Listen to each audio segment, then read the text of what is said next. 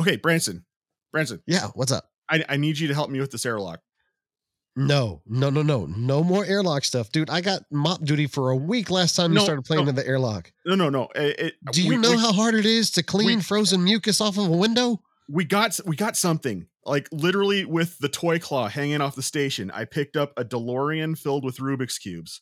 Oh, dude. Okay, okay, okay. Yeah, let's get the door Yeah. open.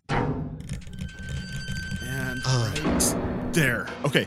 Uh there's a placard on the side that says not to open for 15 years. Uh, John, Yeah. there's people inside this thing. There's like a guy and It- is that a bald like- dwarf? I, I think it's a Cajun who thinks he's Asian. A Cajun. The Oh. fabled Cajun. Let's let him out. Oh, okay. Prepare yourself to discover a world of terrible movies. High above the planet Geekery, a group of intrepid explorers hover over the dangerous planet in their fabulous superorbital spacecraft. Their mission? To conduct a complete analysis of movies known throughout the universe as terrible. So grab your space popcorn, grab your freeze dried ice cream, and join us for today's mission of discovery and wonder. Are these movies better than the galaxy thinks? Or do they really belong on the bottom shelf?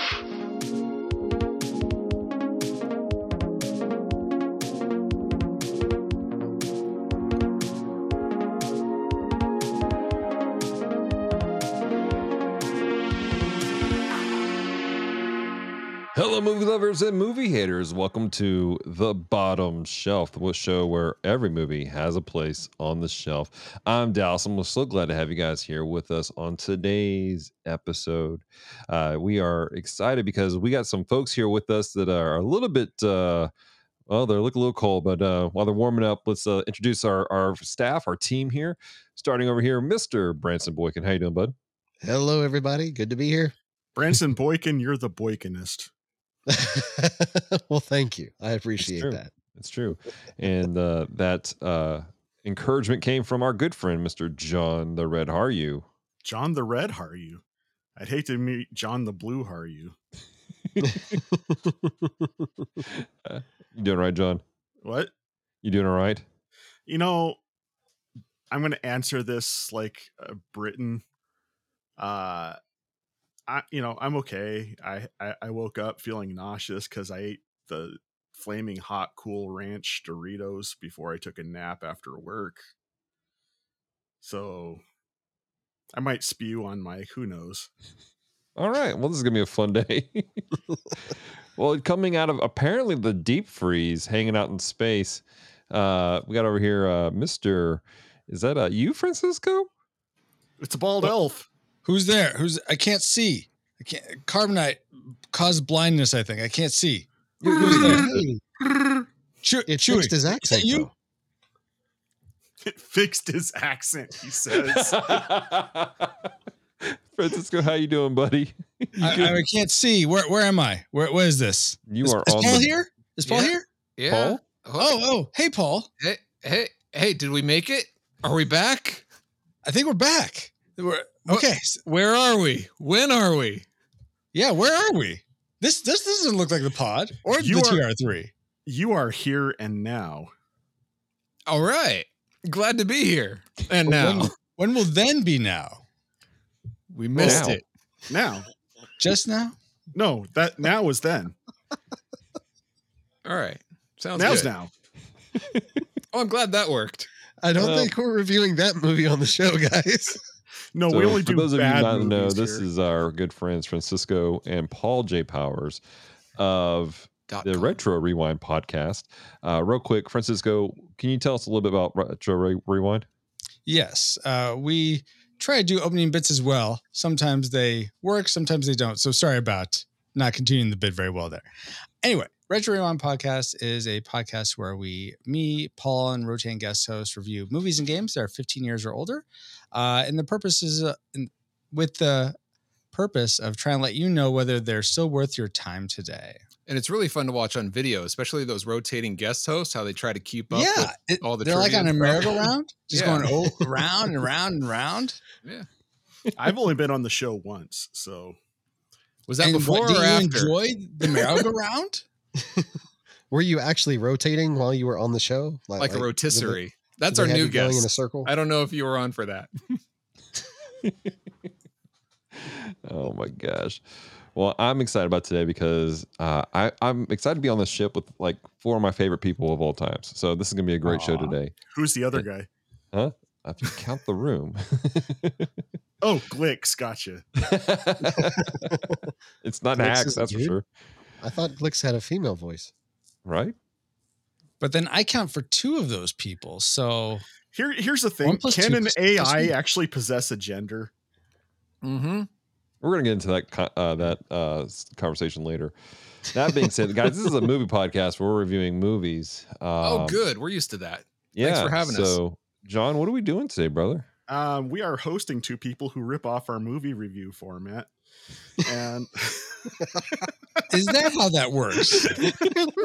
we ripped it off. Uh-huh. Yeah, The chicken or the egg? I'm sure that's how that happens. Siskel and Ebert might have something to say about that. How old is this podcast again? forty-two. No, see, they Well, looked into answer the to everything. future and saw us doing it, and then started it in the past so they could take credit for it. Holy Bioshock Infinite. um, all right, so uh, we are going to be reviewing uh, Three Ninjas. Three ninjas.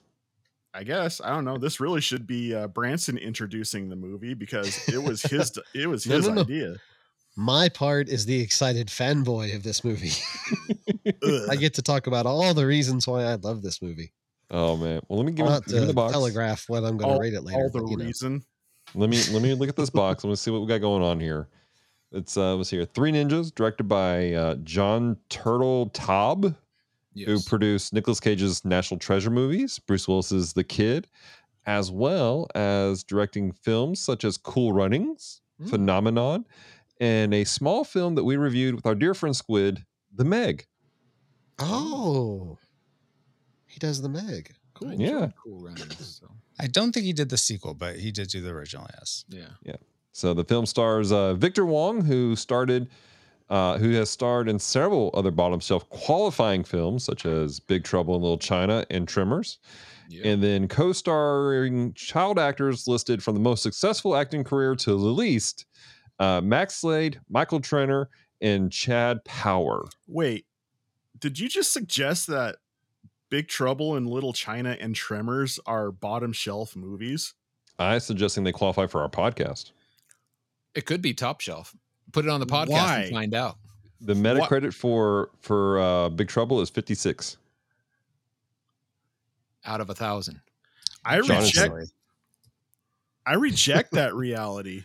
Like all altogether, both those. mm, Now remember, John, I, I had to explain Mm. this to my boys earlier. Just because a movie is on our podcast doesn't mean it's actually bad. mm, At least we're going to find out. Critically, critically, it scored low. That doesn't mean it was actually bad. I'll those say this, critics are idiots. John. You Aren't go we digging through the critics? dumpster. John, you go digging through the dumpster and see if Big Trouble in Little Chinatown is in there, and we may have to do a special episode because I've never seen it. It's not Big what? Trouble in Little Chinatown. It's Big Trouble in Little China. You haven't seen Big Trouble in Little China? Nope. Ah, well, that makes two of us. I've never seen it. Double blasphemy. You know, I ne- I never thought I would have issue with MB until now, when I have found out that at no point in your childhood had you ever seen Big Trouble in Little China. For the confusion out there, MB is my mother. Oh. Oh, thank you. I was just about to Media ask. browser, megabyte. No. She she she has claimed me as her surrogate child as well. So Motherboard. No. Mother brain. On the brain. Uh, yeah, Mother box. Yeah. good. Mother as far box. as far as Branson not having seen it, that makes sense because Homeboy Homeboy missed out on a lot of the best things of growing up in the eighties. I don't And- know. I, I and- enjoyed my childhood pretty well, I think. And as we all know, the best in life is to crush your enemies, see them driven from before you, and hear the lamentations of their women. That's Yet why another reference to a movie we're not reviewing tonight. we're talking about all the movies except the one we're supposed to cover. Well, let's look at the back cover of this movie real quick. The back of the box. uh, Dallas is desperately trying to hold the podcast together. Yep. Uh, the back of the box is this mixing the high kicking fun of Teenage Mutant Ninja Turtles and the humorous pranks of Home Alone. Three Ninjas creates a high energy, fun filled treat for everyone. After an organized crime ring proves to be too much for the FBI, it's time to call the Ninja Kids. They're three brothers who who use their martial arts skills to battle the crime ring and outwit the, some very persistent kidnappers. The fun kicks off just as the action kicks in. That was the most 90s sounding back of the box I've heard. Uh, it, it, sounds it comes with a sample of Surge. Oh, I miss Surge.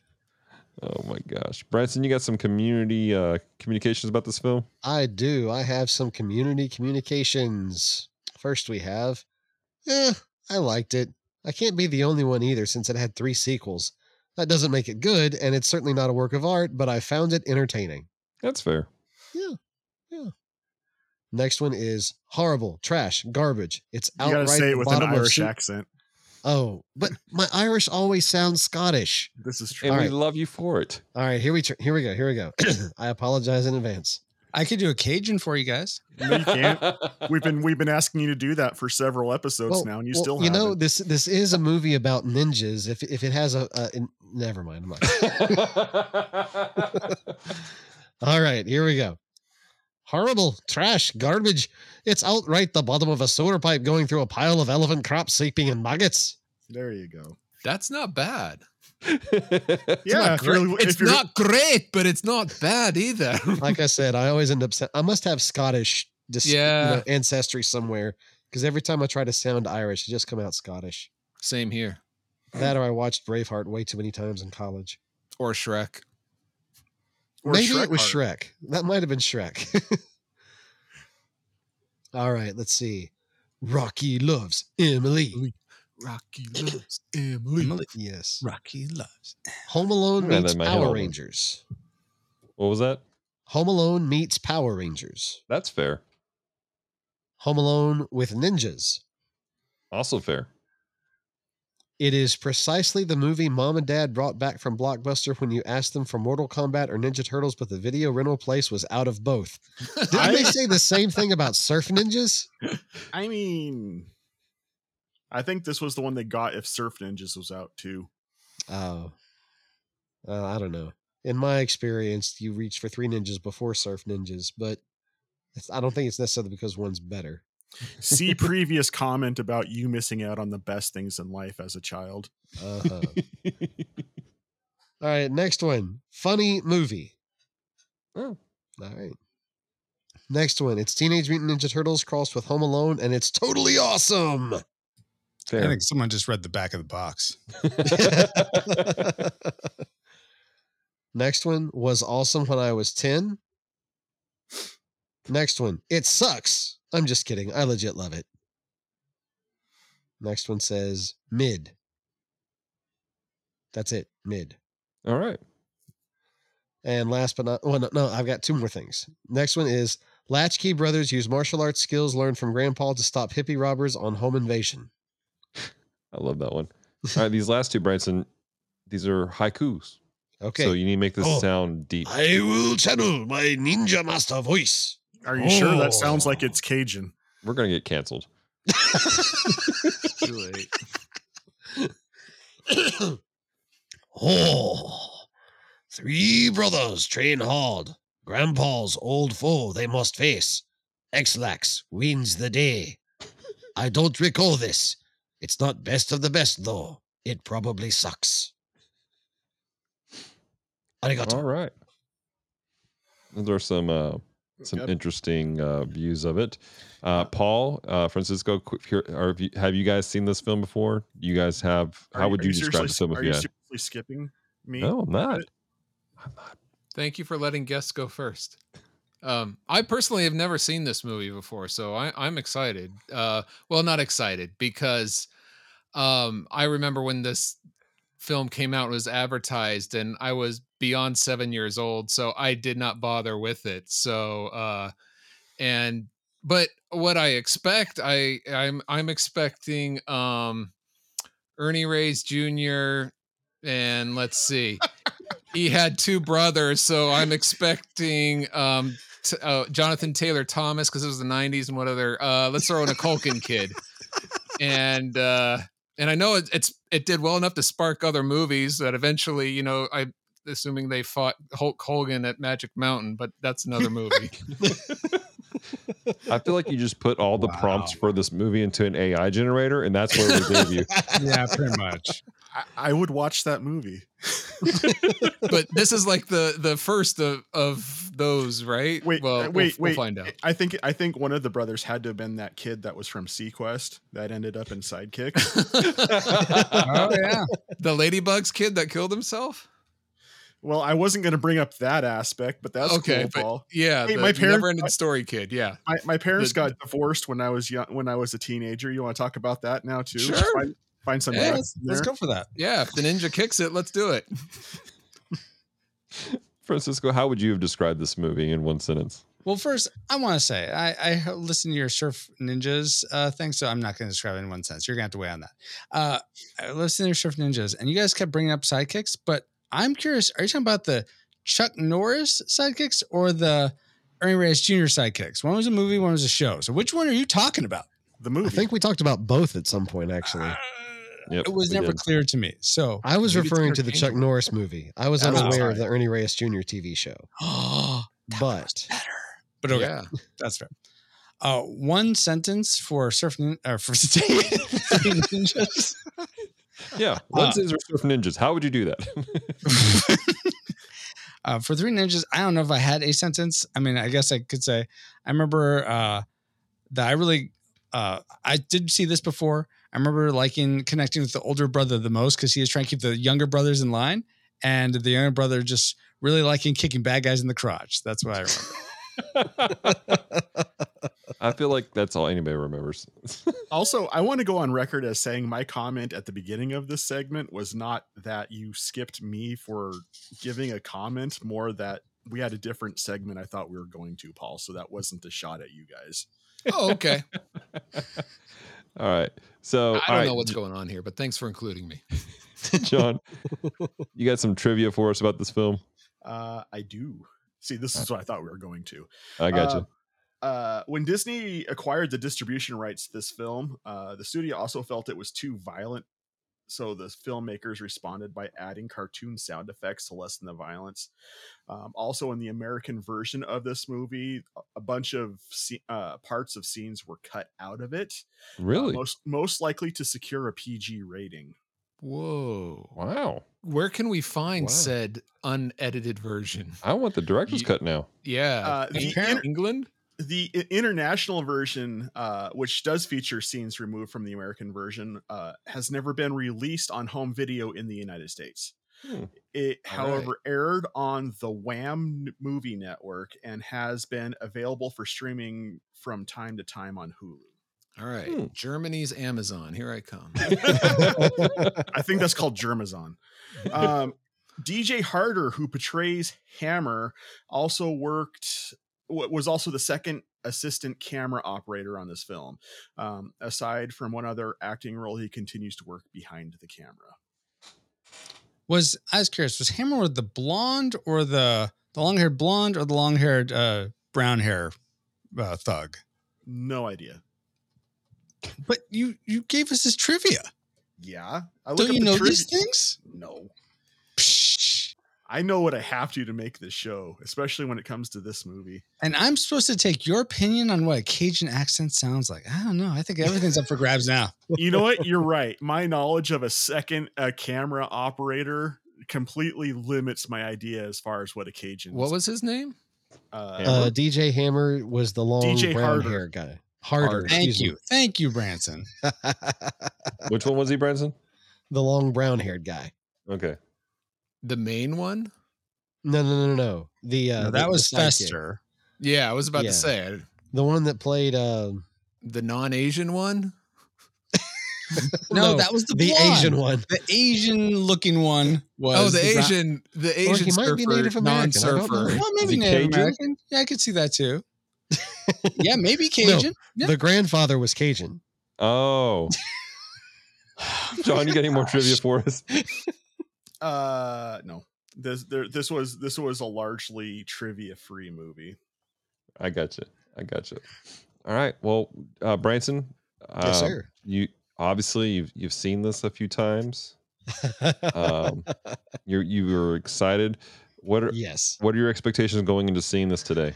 Oh, I expect to love it. Um, okay, so for a little bit of background, I saw this. This was another one of those movies. Uh, we didn't go to the theater a lot uh, when I was a kid. Uh, most of the movies I saw, I saw when they came out on video, but we hit up the local Video One and Blockbuster like all the time, uh, especially when they had those. I think it was Video One had a five for five for five deal. You got five movies for five days for five bucks. Nice. Wow. Yeah. Now, now Most, most, of the people call it movies a dollar were. a day, but okay. well, you had to get five though. If you only bought one, it didn't Oh. count. Mm. You had to get five to do it. But it was, and it was mostly the older movies. Like I remember, um, no, it wasn't Video One. It was Planet Entertainment. But all the movies on the wall were like the new movies that you could rent out for like one day. Uh, all the movies in the shelving in the middle, that was the five for five for five deal. So on Friday night, dad would take me and my sisters over there and set us loose in this big Oh, one room video store. And we would all go and pick a movie out. And that's how I saw most of these movies growing up. Great. Nice. Singing in Um, the rain again. Okay. But that's well, the first time I saw Three Ninjas. I saw it with my sisters and we loved it. Like we would go play Three Ninjas later. My youngest sister didn't you? like it often because she didn't want to be Tum Tum. Uh, but we loved the mess out of this movie. This this and Ninja Turtles is what started our ninja craze in the 90s. Like we thought this was so so cool. Um years later, I meet my wife, come to find out that uh her dad took her Is to it see this ninja? movie. Huh? Her dad's no, a he, ninja. he is not a ninja. That would be Oh. cool though. Is your wife a ninja? No, she's not. Oh. She's she's a warrior princess. But but uh this was one of the movies that uh he took her to see uh in theaters. So she actually saw it in theaters. Had very pleasant memories of of that movie because it was sentimental. Oh. And so when we grew up, we had an opportunity to get it on DVD, and we did just because we both had fond memories of it. And then when our children were born, we exposed them to it, and they loved it. So Are your children ninjas? There they we go. actually are close. Uh, my young, my oldest just got his purple belt in kung fu, Whoa. so he's Still actually pretty close on to it. being a ninja. Uh, and uh, and my youngest is he's a yellow belt right now, but he he never stops. The kid can do everything. nice. but uh but yeah so a lot of I, I can't even call it nostalgia because i see this movie at least once a year sometimes twice a year just every once in a while we'll get in the mood we'll throw the dvd in and watch it just for the heck of it so i'm not exactly coming into this cold i i i, I expect to thoroughly enjoy this movie at 480p. Okay. All right, rock it out. like All right, god now that we have intended it. the the documentary on Branson's life, um, John, what are your expectations going into this film, bro? Uh, I think in order to satiate Paul, we should let the guests go first. Yes. Let's do that. All right, Paul, what's your expectations for Cut today? and paste here. Hey, Paul, can you turn your audio up or get up on your mic? You're Yeah. Is this better? Yeah, I it's thought. I was too. I thought I was being too loud, so I backed away. Because gotcha. this is not the level. I this is not the area I recorded at, but that's fine. I got you. All right, cool. So, so just saying, like you, you've never seen this film before. Totally. Do you want me to go through that whole spiel again? No, no, it's just it's interesting because like you you missed it completely that time frame. How old were you when this movie came out? Just out of curiosity. I was in high school, mid uh, mid to late high school. Okay, all right, that makes a lot of sense then. Yeah. Makes a lot of sense. All right. So there was no way I was going near this film. if that makes sense. You don't, you don't want anybody to know who like you actually snuck into the theater and you just like hid yourself. No, no. So unlike Paul, I was 11 when I saw this originally, and I remember me and my brothers would watch it several times. It didn't quite have the resonance resonance as Teenage Mutant Ninja Turtles, just because there were three ninjas, but there were four of us, so we sort of gravitated more toward the four Turtle Brothers instead of That the makes three sense. Ninja Brothers. Though, I mean, Look, they're both, they're I all the ninjas. trailers for both, and I gravitated toward the Ninja Turtles too. So Well, I guess you're cool, Paul. Anyway, no, I'm just saying there's there's more than just numbers here. but the the turtles are teenagers. These Sure. kids are like tweens, so there is a difference. They're there. not tweens. They're Aren't not they? even tweens playing kids. No, they're like maybe one might be a tween. Yeah, I I don't think that- know. I think uh, like uh, what's his name? Michael Treanor was like thir- uh, 12 playing 11. or 13 Really? playing 12. Yeah, yeah. All right, they look like nine and ten to me. All right, right, and and a six Because year you're old. getting old, Paul. We're- yeah. That's true. That's true. but I'm, is I'm- not 15, by the way. He's a grown man. I think this- Oh, that's weird. Okay, moving on. I think Three Ninjas grew up enjoying it. I think it's gonna be really nostalgic to watch it again. I, I imagine there's gonna be moments that sort of fall flat and are just like, oh, okay. Um, but it's probably just a matter of you know the 80s, 90s goofiness that a lot of movies back then had. But I, I expect to enjoy it. We'll see though. All right, cool beans. All right, Brent or uh, John, how about you, man? Some guy that I do the show with. What about your opinion? Um, I mean, I'm going in. I like. I saw this movie back on VHS in like '93, and I remember zero about it. Mm-hmm. Uh, so I don't know if that means uh, that it should be Drek or if just you know I was too young to remember anything about it. But uh, you know, it, I, I it's either going to be a forgettable movie or it's going to be trash. So that's kind of where my expectations that are. doesn't sound good either way. I got you. I got you.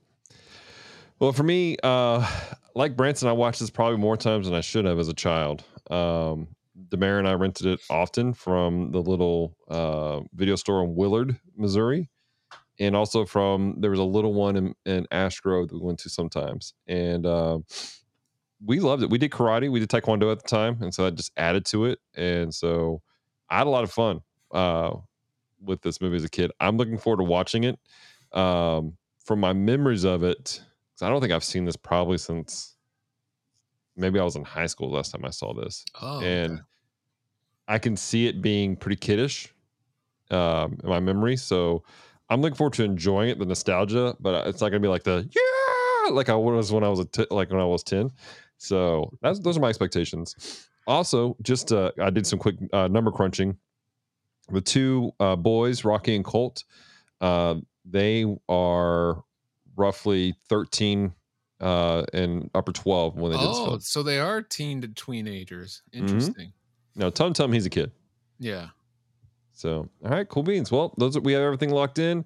Let's go watch the film, and when we come back, we'll give our spoiler-free conversation, guys. Let's do this.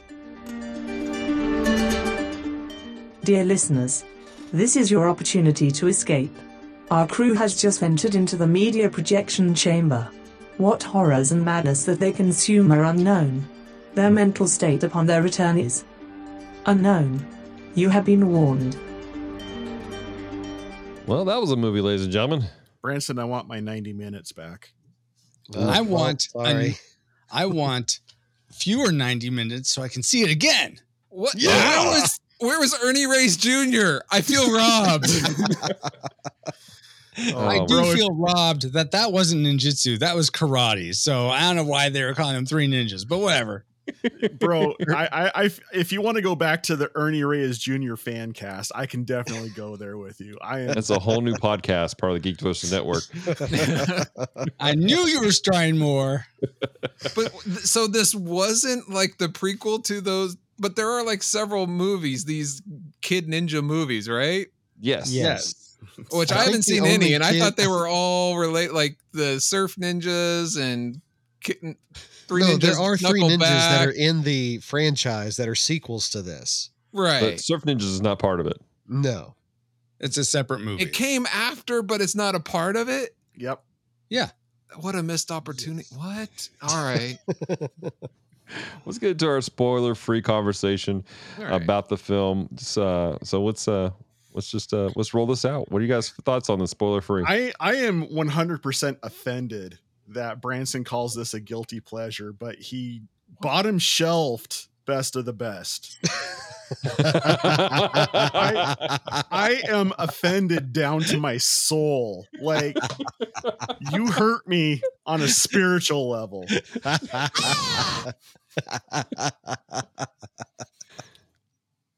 well, I haven't seen Best of the Best. Oh, sorry. Go ahead, Branson.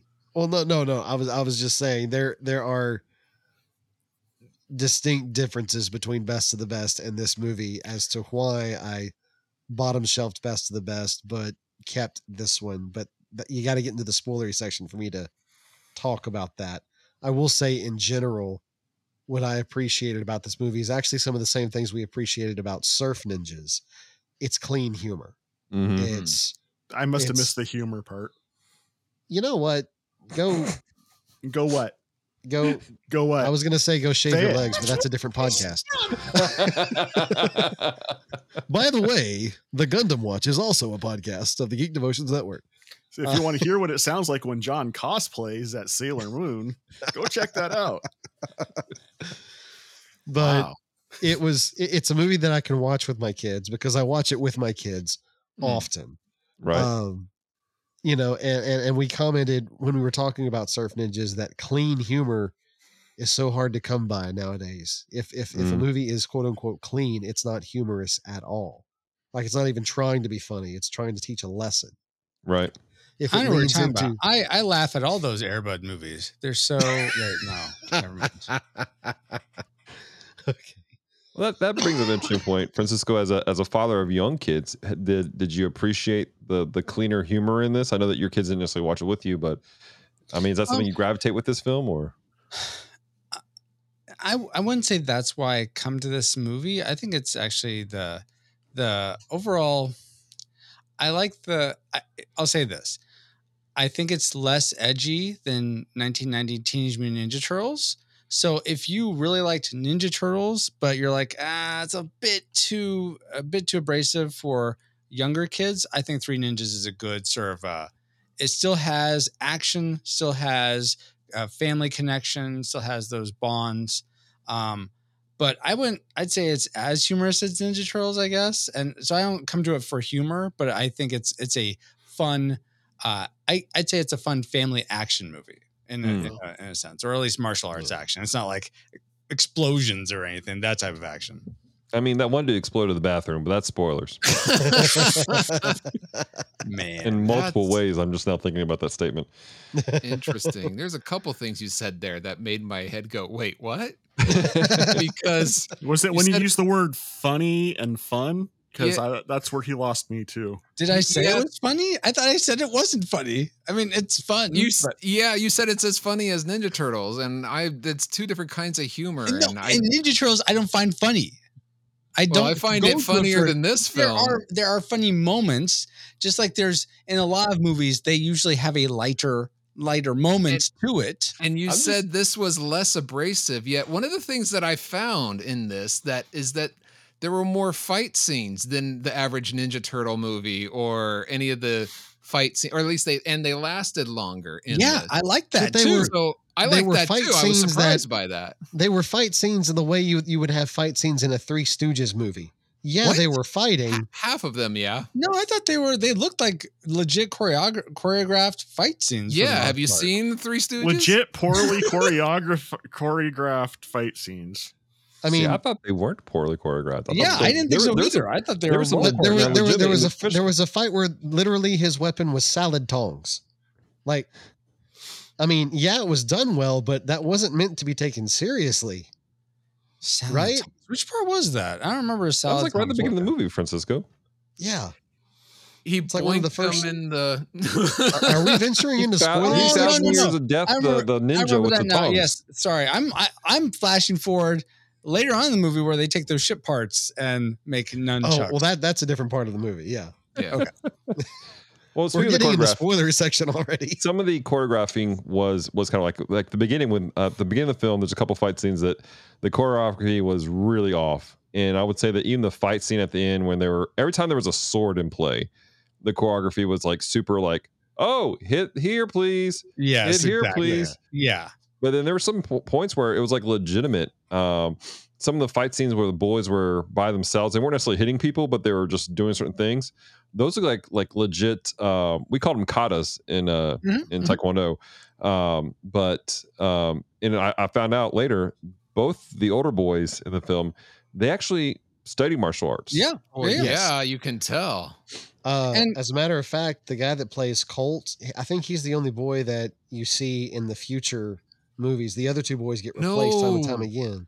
Are The- you the- Well, so I read this What a weird thing. waste. I couldn't figure out. So yeah, you're right, Branson. I think Colts is the only one that continues on. The he's guy like who a plays, black belt, isn't he? I think so. The guy who plays Rocky, though, who is the one I gravitated toward, um, he's in the Michael first and third one, and not the second one. He's recasting the second one, but apparently the second and third one were uh, released out of order. But I don't know how you f- you were essentially then having to film two movies in a year to then release the second one third. So I'm not sure because it's like 93, 94, 95. I don't know how that works. Did he get replaced by Ernie Reyes Jr.? Because that no, might be sorry, Paul. it would have Well, made John Ernie, Ernie happier. Reyes Jr. looks too Cajun.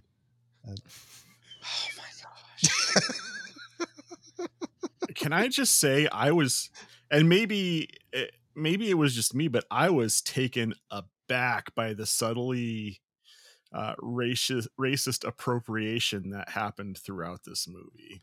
How'd you mean? Like, Like I was, the the the the grandfather married a white woman and their daughter is not mixed. Or at least doesn't present as mixed. I'll say that. Maybe Uh, she's adopted. the the over fetishization of Japanese culture and then getting all the nuances incorrect and wrong. Oh, I didn't it's notice. the '90s, early '90s at that. You know what? I forgot. We, we were supposed to be watching a documentary, Three Ninjas. Oh, wait, no, it's not that. What- w- so like That's a fair opinion they- to have, by the way, John. I just feel like I just felt like mocking it is all I you're- you're it- I think you're, you're Your opinion is standard that's not- fantastic. It's terrible, but it's great. is it because they use the Mexican wrestling masks instead of Japanese masks? It- Oh, there I was- thought those were kabuto. Uh, kabuto is that the right word? Uh, you're masks. thinking of you're thinking of Kabuki, and no, that was yeah. not Kabuki. Um, well, they weren't. Um, uh, uh, chu, uh, chu, It definitely uh, played hard into all the stereotypes of what people thought Japan luchador. was like. They weren't luchador masks. I liked how the the their bathrobes matched the masks afterwards.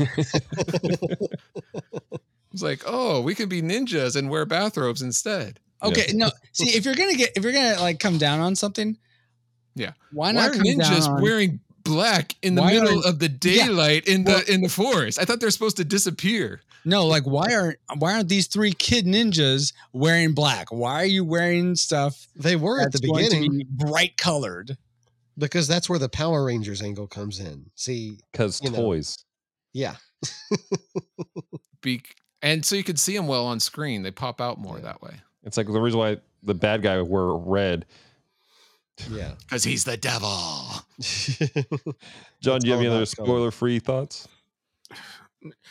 you don't I'm I'm just gonna say it. Like there were moments throughout this movie where I'm just watching them and they're just saying, This is how this culture is. And like I'm as white as white is, and I'm like, bro, this like I I I pulled muscles cringing at things during this movie, and I I don't know. but man. you also are very, very attracted to Japanese culture. You're learning to speak Japanese so you can watch anime without the subtitles. So Wow. you have a knowledge of Japanese culture that the average American does not. So I Yeah. can see why you would you would find that cringy. But the average American, especially in the early '90s, who just wanted to take their kids to a ninja movie because ninjas were Branson? cool. I mean, yeah, Branson, yes. You're saying that because you're white. Well, let me tell you on Branson's defense, uh, ignorance is bliss. because I, I, I can I can promise you that any Asian American families who took their kids to watch this movie would have seen that and been like, that's But see, even with it- that qualification, Asian American, you- you're talking about people who already have a knowledge of the culture. Like, I'd also like to ask, John, did you have an issue with Surf Ninjas appropriation? Um, no, but that was because the the island that they were from was a fictitious island, so they could have said that the culture was whatever they wanted to and been. Did correct. they did they say where where this was in the world that took place in Three Ninjas? They I said that their only they said that their grandfather was Japanese and he was Mhm. teaching them from that All right. culture. Well, here's the thing: ninja is a Japanese thing, so Surf Ninjas already is uh taking a Japanese uh Culture. you're grasping bro. culture thing. You're- I'm, I think I'm, gonna be I'm fair, ninja much as you ninja are, isn't so- it, ninja isn't only to Japanese. Chinese had ninja as well. Ninja Oh, was just a, all right. a shadow warrior. Oh, okay, I mean, yeah. that's fair. Who I think in practiced Japan they're ninjutsu. mostly called shinobi. Mm-hmm. Is that Like right, the John? game. Yes. Yeah, they based it on a game, Princess. that's what it was. Thousand years I ago. I knew it. they also spoke with a Cajun accent. Lord Nobiogi was like, "Ah, we should. What? There's this game. We'll call all those warriors shinobis. Yeah, that's what we're gonna do." Oh I guarantee. well, okay, so then given that, uh, if the casting was flipped, John and Ernie Reyes Jr. was in this movie, much to Paul's delight, and these three kids would've were in better Surf movie. Ninjas, you wouldn't have a problem with it because it's a completely fictional place. Um, if these three kids were in Surf Ninjas, I would have had a problem with it because those kids couldn't act their way out of a paper bag. Okay, well, that's not But- what I'm asking. In terms of cultural appropriation, you wouldn't have had an issue. I wouldn't have had an issue. No, if Okay, if, the, i- if their grandfather was from made up Asian land, I would Mhm. not have cared. But No, the the, fact- Well, grandfather was made up Asian land. They just called it Japan. Like, Yeah, it, it's it's almost like this movie isn't a fantasy. Or. Well, Okay. wh- what I mean is the, the point is they leaned into the stereotypes. mm, Like they Oh, is- didn't and Is that what's like all the way to when the boys were having dinner. Tum Tum is is pouring himself a giant bowl of white rice. I mean, they leaned heavy into the stereotype. Is that Yeah. heavy? that's what his grandfather probably has on hand to cook. Because Well, he's I'm, I'm just saying that what And they somebody- did. like I know Asians, and that's not, that's not a stereotype. That's just life. Like you just cook rice. Yeah. It's like I got friends that are Mexican, and I mean they're cooking rice and they're cooking you know tacos and, And you frijoles.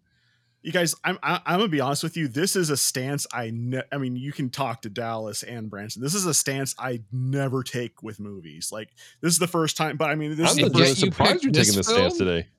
that, like like I am shocked that I was affected by this movie in the way that I was when it comes to appropriation. But All right. It, It- just hit you for some it just reason. it just hit me wrong, and I'm like, this is Okay. this is bad.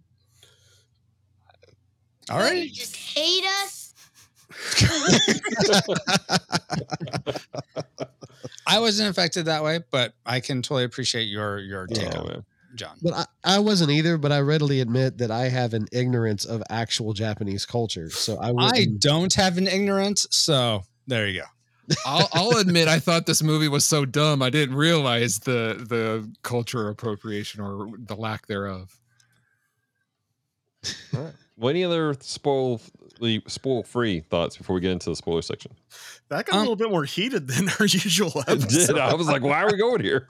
I'll, I'll say much much to uh, probably John's chagrin is I thought the kids were likable, and I, I felt like they were three brothers. I could totally see them as being three brothers, like the two younger ones teasing the older one. I, I feel like that was a dynamic that was with me and my brothers, so I, Yeah. I totally felt like they worked well together. They're they're they're uh, you can you can say the choreography and martial arts wasn't that great, but I feel like them as brothers, they certainly did a good job of that. as a father of two boys, I can say that their portrayal of the way they interacted with each other was was pretty spot on. Mhm, Uh, mhm. You know, the way they picked at each other, the way they got really mad at each other, but then would like protect each other. You know, exactly. was- yeah, yeah.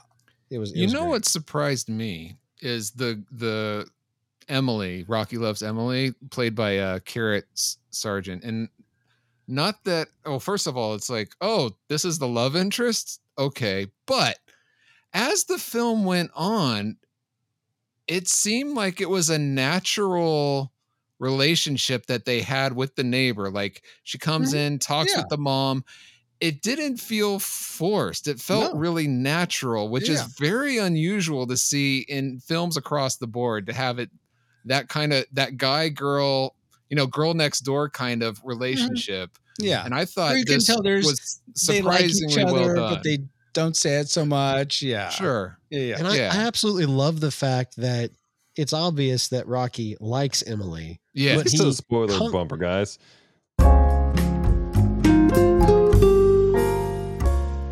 Ladies and gentlemen, the spoiler section. oh hey celeste welcome oh oh you gotta go oh Yeah. oh well it's nice So- having you You're telling me that Rocky loves Emily? Man, I was spoiled. Jeez. Well we were what no, spoiled in the community thing. that whole dynamic of I like this girl, but every time I talk to her, get close to her, people make fun of me, so I pretend like I don't. Mm-hmm. But then it it it it it, it very much was was endearing to me. That that whole concept of Branson, of- did we do that to you in the BCM with Mandy? no.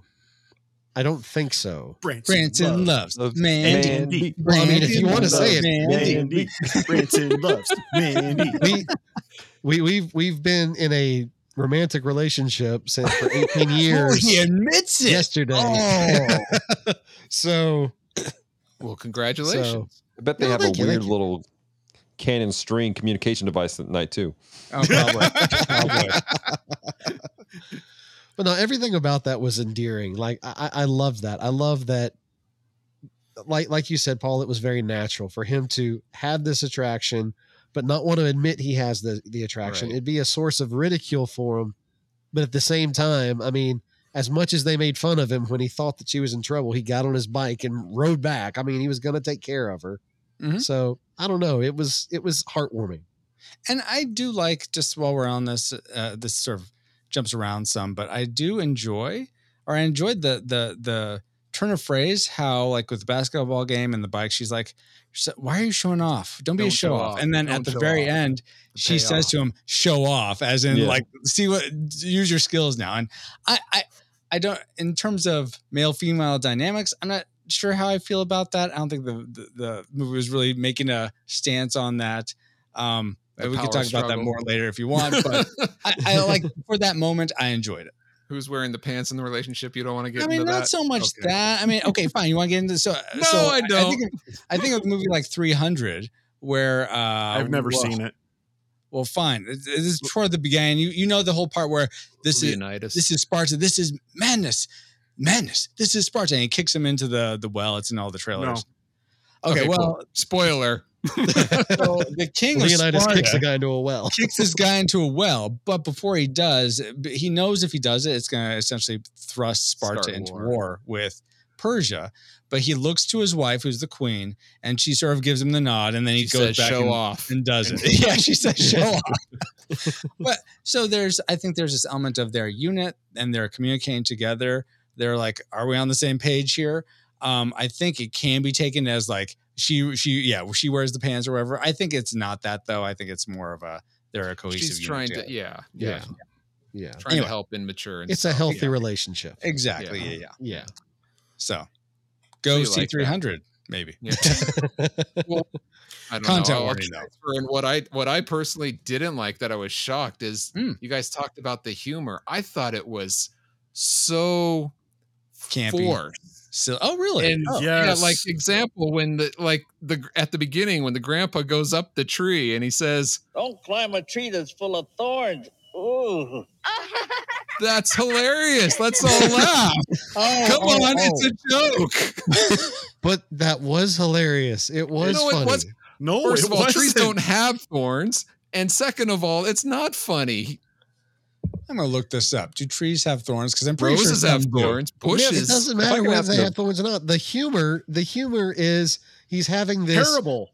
The humor Yeah. is terrible. It's it's He's having this serious conversation with the boys, and then it's the unexpected of rule number two: never climb a tree with thorns. Oh, it, it's unexpected. It, it's it's Terrible. ter- Let me yeah. ask- Trees if I can ask a thorns. question, let me have a clarification question. acai tree, the thorn. uh, let's see. The Let's hor- say honey I'll give you the locust benefit of the doubt. The tr- let's say the tree has thorns. It's still not funny. Okay. Let me ask this: What is the difference between campy and forced humor? In your definition, When I maybe it's the forced laugh track. I don't know. That I will agree with. You should let the audience laugh to the moment, not the not. Hey, we're laughing, so now's the time to laugh, guys. okay. was there a laugh track in the movie though? Well, the No, kids, but the kids laugh, are though. laughing because It's the kids thought it was funny. funny. No, the kids No, laugh they're, because that, it was the that's characters written in there to tell the audience, "Hey, this is funny." I when will say not. their laugh didn't sound all that genuine. Like they're No. really like tickled by Okay, that. It well then that's bad cool. acting though. But that's not. I mean, But there were other moments where it's like it this is like a clearly supposed show. to like be a it felt joke. like a, it felt like a moment not. that came from a kids movie, a kids mo- Yeah, like it like half the action, half the stuff took place. It felt like it felt like high higher production quality versions of Power Rangers. Dallas, Yeah. let me let me let me ask you this then, because you hmm. you you you're bringing it down to like, oh, this was intended for kids. When hmm. when we when you is it when you review a movie, are you are you supposed to review it as yourself or from the mind frame of the intended audience? Which is the more honest review? Oh, here we go. Now we're going. now we're well, deeper. and this is, becomes an interesting conversation point of how people look at things and review stuff as a whole, because there are people who will review something on the imprint meaning that was never meant to be there. And that becomes a whole nother discussion point also. I try to have grace for what it's for. Is there, are we going back to the racism again? No, no, but like I, I'll sit there and go, this is I I will be honest, like, okay, uh, you know, this was, you know, not good here, but for a kid, yeah, this is good. This is solid. And maybe that's just a natural instinct for me as someone who in the position I am where I'm being asked by parents on a regular basis, hey, what do you think about this? Well, it's not great, but for a kid, for a family, it's fine. It's passable. You're you might have some enjoyment at the moment for this because of XYZ reasons. Um, and then it'd be at times I'm like, it's a great movie, but don't show little Johnny because little Johnny doesn't need to have nightmares about, you know, XYZ about little leprechauns or whatever. And so are, are, are you getting the area of, of like say a Muppet movie where it's supposed to be looking at like, hey, everybody knows these are puppets, but you're supposed to engage in the story as if they're not? yeah, basically. I mean, well, and here here's my thought to counter that. Um, I get that this was made for kids, but the problem is, is so was Surf Ninjas. And, so is Home Alone that it's been referred to many times. And I I thought the humor there was not forced, you know, to Right. to bring back what I was saying like- earlier. It it may be made for kids, but in the same sense, it's just like I would rather my kids watch something that's a better quality of Mm. script or production rather than just hey this was made for kids let me just throw it out because and and, and it may it may be just because of how i was raised where my parents uh, kind of curated what i Mhm. watched because like i back in the day i totally wanted to watch an american tail 2 Fievel goes west Oh yeah. but my As dad, you should. but my dad was like no that's that's gonna be lazy eye. Shrek um and and he he he and it, it kind of taught me to have a little bit of uh more discernment as far as what i watch in, in as far as quality i guess i don't know like i'm i'm trying hard not to dump on this out of respect to branson because branson i know this this movie holds a special spot for branson but it's if like Branson weren't here, let's say his his uh his earbuds or his headphones go on mute for five seconds or so, what would you say? I would say that the the problem with reviewing this and saying it's okay for kids is that okay, well there are other movies that were made like this that were okay for kids but didn't treat kids like they were brain dead idiots by ham fisting jokes in there that are out of place or appropriating legitimate cultures that are a real thing or you know it's just i guess my issue is that this movie feels to me like it was trying to capitalize on a cinematic phenomenon more the more so than they were trying to put something out that was of decent quality I would say that's true too, but not because of the culture appropriation, but just because of the. Well, I was gonna, I, I was gonna save this for my final r- review, but I'll just go ahead and say it now. It seems like, I think a director can really set the tone, and with this, it seems it's much. Some of the characters are way over the top in reality. Um, if you had a, a different director that that kept it a little more grounded. It's kind of like what I say in some things. It doesn't take itself seriously. Like the movie Clue is a comedy, it, but it takes itself seriously. The characters believe some parts maybe a little bit over the top, but in those scenarios, those characters really feel grounded. I don't know what this means. One plus two plus two plus one. Oh, Jeez, okay. Paul.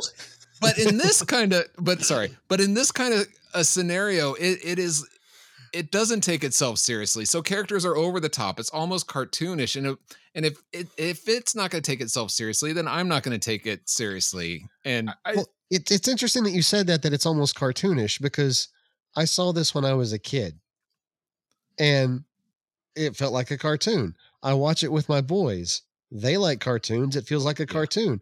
But even as an adult, I enjoy cartoons. I will sit down and watch the mess out of Looney Tunes or right Tom and Jerry or something like that. So th- this whole thing about is it funny or is it not funny?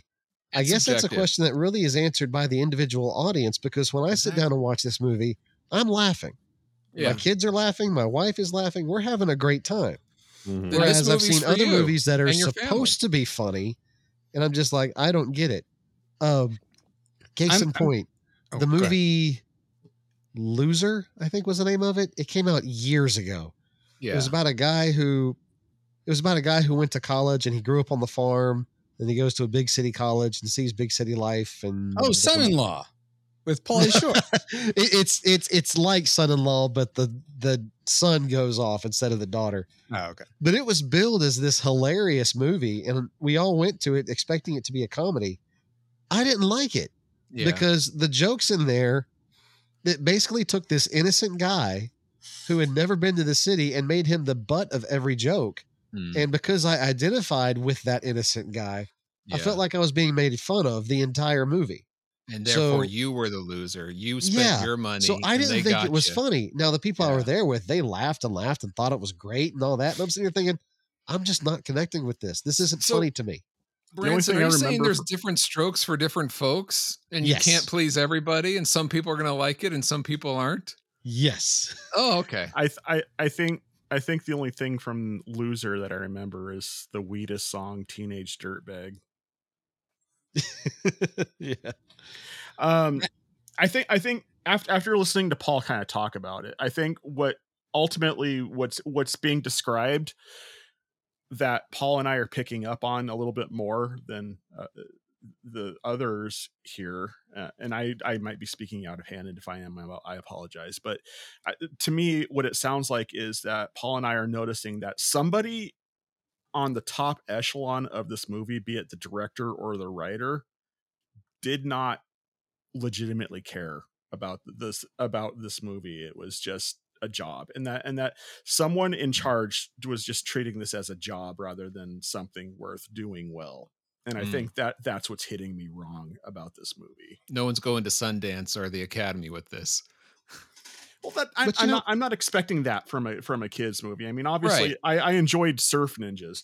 I, I'm I'm not expecting that either from let's say Home Alone, but yet so many people compared it to this and the Right. And, but I and I I it's they it wishes in a lot of ways. I think I think the comparison to Home Alone is because there's the big scene where they use the house as a Yeah. gauntlet booby trap. Which okay, those three kidnappers, I was legitimately more interested in them than the main villain in Oh, this. come like, on, Paul. See, no, I'm I'm with Paul on this one. Like I, I, was I will say I like them. I enjoyed them. I actually felt a little bad that they got so brutalized by the kids, but at the same by that same token, they're doing a bad thing. They should be. They should have consequences for that. Yes, But- but, the actors in the they played the characters. The the Yeah. head Yeah. guy and his henchmen, minus the the big guy. Where are They you talking? were- Are you talking about the the I- lead Snyder now? Are you talking about him? Snyder, and then he had like this accountant that was like way over the top, like, oh, don't, Yeah. don't. Those guys were way over the top. Yes. And Well, he's hard trying to be to Terry say. Silver, Paul. So what do you want from? But that is hard to do when compared to those three kidnappers. I mean, that So- they. Anyway. two two questions based off of what things Paul just brought up. Um, did anybody else think that the main bad guy in this movie looked like the unholy love child of Liev Schreiber and uh, Steven Seagal? Sure.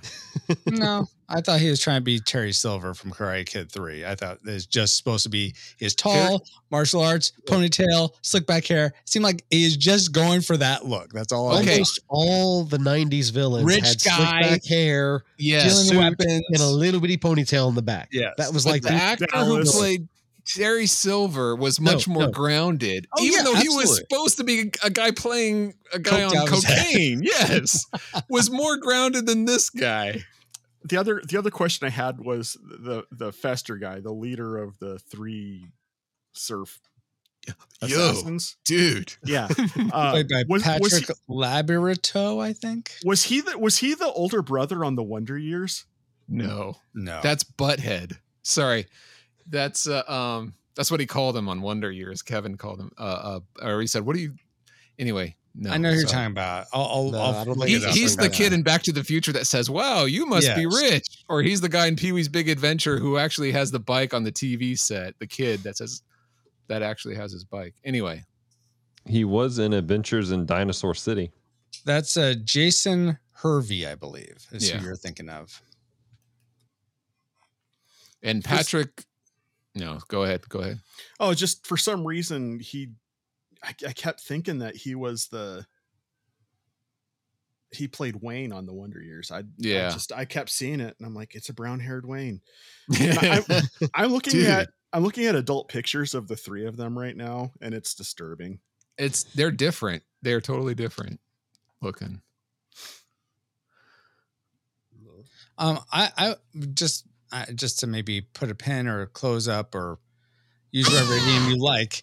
Uh, the whole funny, not funny thing. Um, Paul, do you think it would have been more funny if is everything was more over the top, like a Looney Tunes? Okay, so No. more subdued would have been better. I, Yeah, I almost feel like so.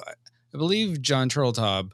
I think you said produced in the beginning, uh, Dallas, but I think he also directed uh, National Treasure. And I realized Mm-hmm. National Treasure they had the one guy that was the the the like um, what do you call him the the the plucky comic relief. Mhm. To borrow a line from Galaxy Quest, he was the guy that did all most of the humor and most of the jokes. Yeah, I wonder if yeah. you had that type of character, maybe pick one of the kids to be that, and the other two played it a lot more serious. That would have been more interesting. but this is Or- the guy who did Cool Runnings, which I thought was great. He also did While You Were Sleeping, which was my favorite romantic comedy of the time. Like, Mhm. and those movies, especially While You Were Sleeping, that is much more grounded than this. This, this, uh, to, to say to repeat what John was saying, this feels like just like he was cashing in a paycheck for that to I me. I, I feel like it could have come off a lot more. I- want to say insincere or just a lot more thoughtless, like like an Air Bud sequel, like I was teasing about before, Right. or or best I want to add this in here real quick. something. I've been doing some googling, and the target audience for Home Alone, which everyone's kind of related to, is supposed to be meant for young families, millennials, but it was That's the be like direction they should have went with this. more like well. 13 and up type of the mindset. This was meant for kids 10 and under. Yeah. No, this was They- meant for kids five and under. Sorry, Not Branson. five and under. Hey, I'll own it. Whatever. So, But I to be f- disagree. Yeah. All right. But so but no, I see that because if you look at Home Alone, some of the humor was a little more grown up. mhm. Uh, seriously, I think the only comparison to Home Alone is the fact that they have booby traps in the house. Yeah. Like that that Mhm. was that is the connection because I, I I Dallas now that you said that that makes sense. Home Alone was intended for a slightly older audience because they have references to things. It's it's almost like wish fulfillment for the viewer. Hey, remember when you wished your parents would just go away? This is all the stuff you could have done. And, and some of the things that Kevin McAllister wants to do feels very I'm a kid pretending to be a grown up. You're Right. making me want to watch Home Alone. Whereas Three Ninjas, it's a no, we want you to bring your eight year old to this and everyone Mhm. have a good time. And as a parent, I can say that part of the enjoyment of a movie that you bring your kids to is if your kids actually enjoy the movie. This is true. Um, you know, now that's not always the case. I was Sometimes about to say you, your you've kids- never sometimes your kids love the movie and you as a parent hate it. My poor parents took me to see Mighty Morphin Power Rangers the movie and they fell asleep. I was riveted. I could not peel my eyes away from the screen. It was awesome. They fell asleep. But like I said, I, every time I watch this, I usually watch it with my sons. They love it. They think it's hilarious. And seeing them laugh, seeing them giggle, seeing them think it's funny when bad guys get kicked in the crotch or when you know whatever it it makes it enjoyable for me Branson, Uh, it sounds like you enjoy watching your kids more than you enjoy watching this movie.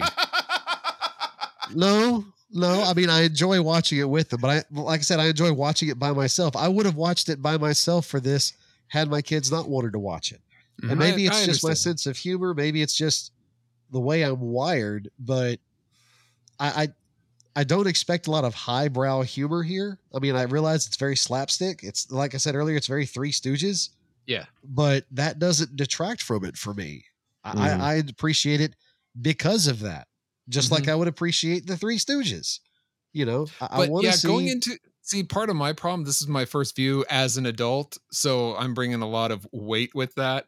And I didn't Yeah. know I was coming into a Three Stooges movie. It's better to know you're going into a Three Stooges movie if you knowing that. But I actually yeah. get that. I, th- I think I would have appreciated Surf Ninjas more had I seen it as a kid first. Now, I still liked it well enough, but I, I think I made that comment uh, on that show is that if I'd had seen it as an eight year old kid instead of as an adult, I probably would have enjoyed it even more, and there would have been a nostalgia level. Right.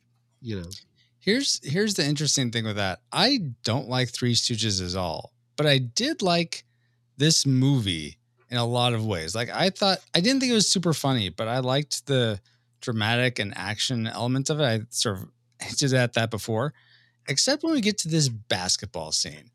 Why in the world do they equate being good at a martial art as equating to being good at the sports of basketball? Plus, what's with the kids' hubris of like, we'll spot you nine points? No, you don't spot them eight points and you crush them. That should The- be the ninja way. You crush your it's very- enemies, you drive them then- before oh, you, here we go. and you See them listen to the driven before you. And hear the Of your lamentation of women. the women. Exactly. See, it's the, the, best things in life y'all. are free. Well, well, okay. In the what about the 90s 90s means you spot them nine points? in the 90s if you were proficient in martial arts you were automatically good at everything No, okay, that's fine. Why are you spotting Appropriation. nine points though? Francisco, you're, you're bringing logic into this. Exactly. yes it, okay Makes it it- it- to touch on that that is another part of the charm of this movie is that right.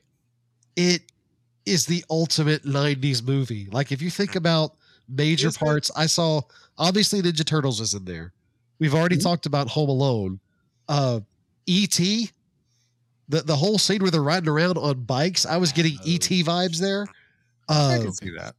uh the basketball i don't i don't know if this movie came out before space jam or after but I think basketball was Well like the sport basketball yeah, Michael was the Jordan sport. had a what a number 44 in their Yeah. poster or something. it was weird. I was like, who is that? Branson, Yes. I, I, I'm going to say it doesn't sound like you're describing the ultimate '90s movie, or it sounds like you're describing a movie that reminds you of movies that I like better. Fair. Okay, but that's the point is that they have little nods from all of those Right. movies mixed into this. Bill and Ted's Excellent Adventure. That was the other one I was trying to Dude. I will agree Because with you that Oh, oh wait. Before I do that, I'll let John speak. but here's here here's here's the thought process to that though um you know it, it it's not organic at all the way they go about asserting that in there it, it's like it's like watching family guy where they're like hey you remember that one time and they just cram in a bit that has nothing to do with the actual story that they're telling Well, and I mean, people think Family Guy is funny. I mean, they're I'm just wrong. saying. recess. So I mean, they didn't just like shove in a basketball scene out of the nowhere. They're at recess at school, so and Yeah, playing but- basketball. So first of all two of those kids were too old to be at a school that had recess uh second of all the basketball scene had nothing to do with the movie There Well, was- they I agree. established the bike. Tr- that that was like the B or that was like the C or D story. That I don't think you needed that. I will agree. Take that out of the movie. The whole the whole basketball thing with the bullies and stuff. I And don't think you need any of that at all. But um, That's how you get parents involved. Bikes being stolen. Come on, mhm, mhm, you got to be careful with that. i mean But yeah I think th- I think the point though was like I said in the 90s the idea was if you're proficient in martial arts you're good at everything. So they were looking for a way for them to showcase their skills in a way that wasn't ninja. It's okay these guys are going to be ninjas throughout the whole movie. Let's just for a little bit have them do something else. It's like and at the beginning of the Power did. Rangers movie when they were uh, skydiving and then they were like Exactly. skating and and rollerblading afterwards. Let's- yeah, Let's let's show these kids doing something besides what we came to see them do. Just for a second to make them look normal. I- I hey think that's everybody you know how you paid you know how you paid an amazing price for these movie tickets to watch these kids be ninjas here's a basketball game back then Yeah. you weren't paying that high a price for movie tickets. But okay, you need to And- adjust for inflation sir and I will I will agree with Branson and a little bit of Francisco with the the logic. There is a charm to it that I enjoyed. Um, any movie that has uh, this kind of logic, We should run. We should hide. We should kick their butts. I mean, that's Yes. just fun. I love that. that is great. Yes. no i've seen goonies already i don't need to see I- a poor I, I enjoy that aspect. I will. I, I can get on board with that. There, there it does. So, hold for on, what hold it is, there hold on, is hold on, charm hold there. on. Dallas Alexander Mora, what did you just say into the microphone? I thought it was Marshall Pandamora. I make up middle names for people when I'm mad. The Uh, Goonies was boring. Did you see it as a kid? Yep. You're the first. Thought Goonies was boring. Yep. By the way, um, calculate for inflation, movie tickets today, back then, um, ten dollars eighty nine cents is what you pay for today for a movie ticket for back in ninety two. I'm confused. So based on what you would have paid back in 1982, if you the were three dollars that for, a movie today, ticket back in '92 is worth ten dollars today. Okay, Yes. got it. Okay, So basically, fifty $5. bucks to bring your family, and if you want snacks, it's a hundred dollars more. so don't pay for snacks I know- and don't did- bring that's why I said snacks. I'm not if. condoning you bring snacks. Just don't. You don't have to eat at the theater. Just, just don't eat. Just watch the movie. I when, I when I go to the theater, I prefer to get their reservoir sized soda. That's Oh fine. yeah, If I I don't don't go to the bathroom twenty times during the movie. no, dude, I've, I've I've got a bladder. I've got a bladder like a indestructible tire, man. I, I- oh no. but no, I, I that's if I don't have to pee by the end of the movie, it's uh I did something wrong. That like that's the only reason to buy anything at a movie theater is to get the reservoir size soda Okay. without get- ice. Can you get Yeah, big at like that waters 7-Eleven? it down. Do what, Francisco? What? I just said, can't you get like a 64 ounce or something at 7 Eleven for a cheaper yeah, price? but try sneaking that in the theater. Yeah, you Oh, literally just I- got done saying don't smuggle it in. no, I thought you were saying the whole reason to go to the movies is to get the big drink. I'm like, you No. can get a big drink other places for cheaper. I thought that's Yeah. what he He's said. Fill saying your if you're going to bathtub at get home. snacks at the movie, go ahead and get the big one. Oh, Like if you're oh, already going to spend an arm and a leg to get Oh. it, you might as well get the most expensive Go thing. big there. or go home. I see. Which I okay. can't say I disagree with the logic. I don't always have the money to have that kind of logic, but I understand the thought If I can't swim, if I can't swim in my drink, I don't want it. Is the point I make? I like how John is more fascinated by the snacks in the movie, or at least this movie. That's because I had fun with the snacks. Yeah. Wow. All right. no, what I didn't have fun with this dad character. Jeez Louise. What he's like, no, you can't you can't learn martial arts. Oh, oh, you you just uh were kidnapped because of your martial arts and the grandpa that taught you martial arts. And be, but because you used those martial arts in a limited way to get out of this, even though you didn't truly escape on your own, yes, you can keep learning martial arts. What Once Wait, again, Dad. 90s trope. You have you the sa- overprotective, hard butt dad who won't let the kid do the thing that is vitally important to his or her life.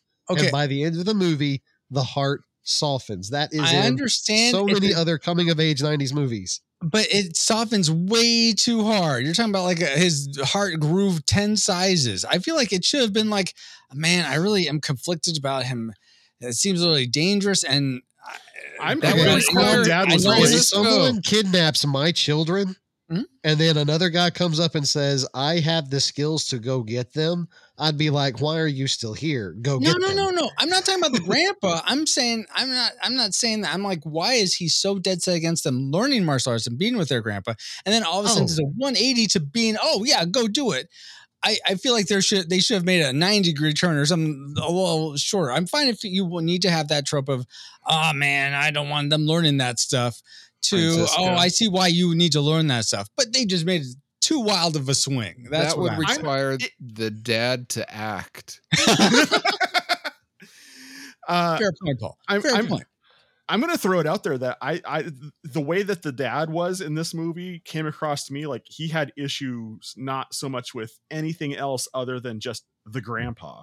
Yeah, Like, it, another racist. uh, yes, thank you. Wow, I I, I saw this movie. I did way, not catch but- any racism, but I all right. Yeah, I feel like he just didn't like. Maybe he didn't.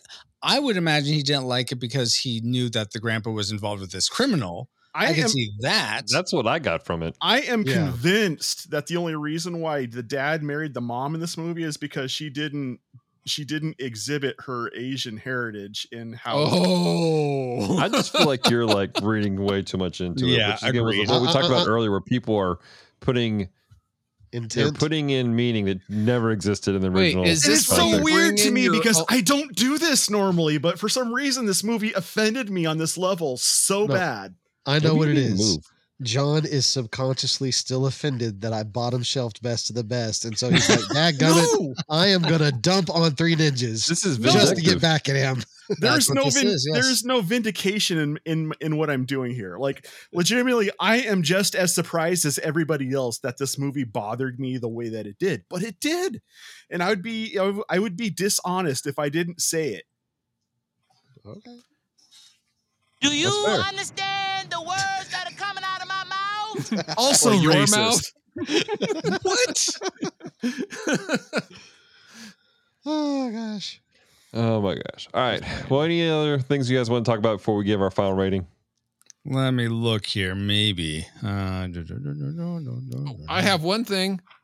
Okay. No, I don't. I got someone added to add to it. I did appreciate some of the scenes where, from a, uh, a cinematography way, where uh, they were trying to show people were lording over the kids, like the Oh, bullies. yeah. So there's a shot that was like, like Shot right from up on top of them that made the kid feel small. And then when the um, the babysitter showed up at the same time, those dramatic angles, I Yeah. appreciated that. Like just from a technical standpoint. Dude, the best cin- for cinematography, the best shot was when the uh the pizza delivery guys they put it in the they Yes. put the pizza at the the babysitter. That was fun. Here, here's a question that I had. Maybe you guys could elucidate me. Why did all the bad guy ninjas have goggles? To protect that's their confused me eyes. since I was a child. It's to protect their eyes from those powder bombs that they made. I mean, I guess that ma- that's pretty smart, actually. They're Is thinking is fourth the reason. dimensionally though. I, I, I would be willing to bet that it was probably something that ha- that was more of a SAG thing. Then Uh, why Oh, I don't they have it- that for all other movies? I, I would thought they just was were trying involved. to differentiate But themselves. the Maybe kids were somebody- wearing the goggles. you couldn't also- tell if you they never were saw anybody Asian get or not. stabbed, Francisco. You never saw me actually get hit with heart with anything dangerous necessarily. Except and you never saw somebody get shot. No.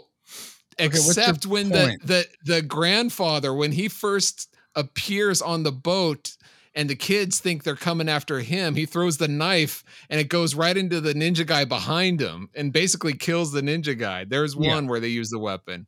And Yeah. then Yeah. yeah. and then the bad guy got shot in the shoulder in the end. But I mean, even to Batman with you. killed somebody in his movie, so Batman always kills every anybody, somebody in it, all his movies. So I, yeah, I think it's the animated series that created the idea that Batman doesn't kill.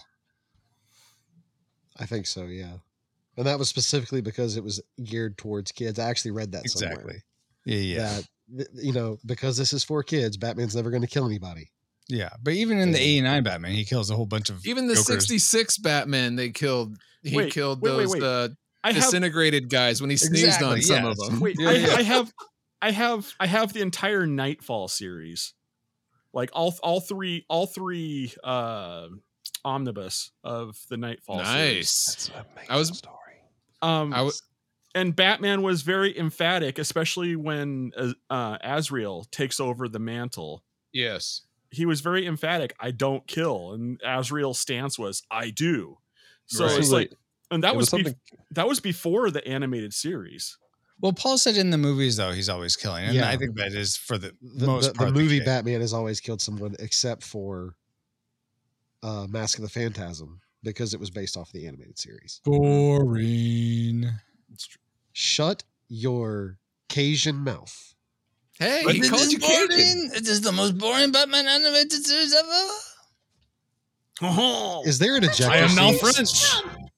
Is is there an ejector seat? I, we need to put him back in the carbonite ship thing. I am Right, that- sorry. that- that- Once that's it. unfrozen, I am forever unfrozen.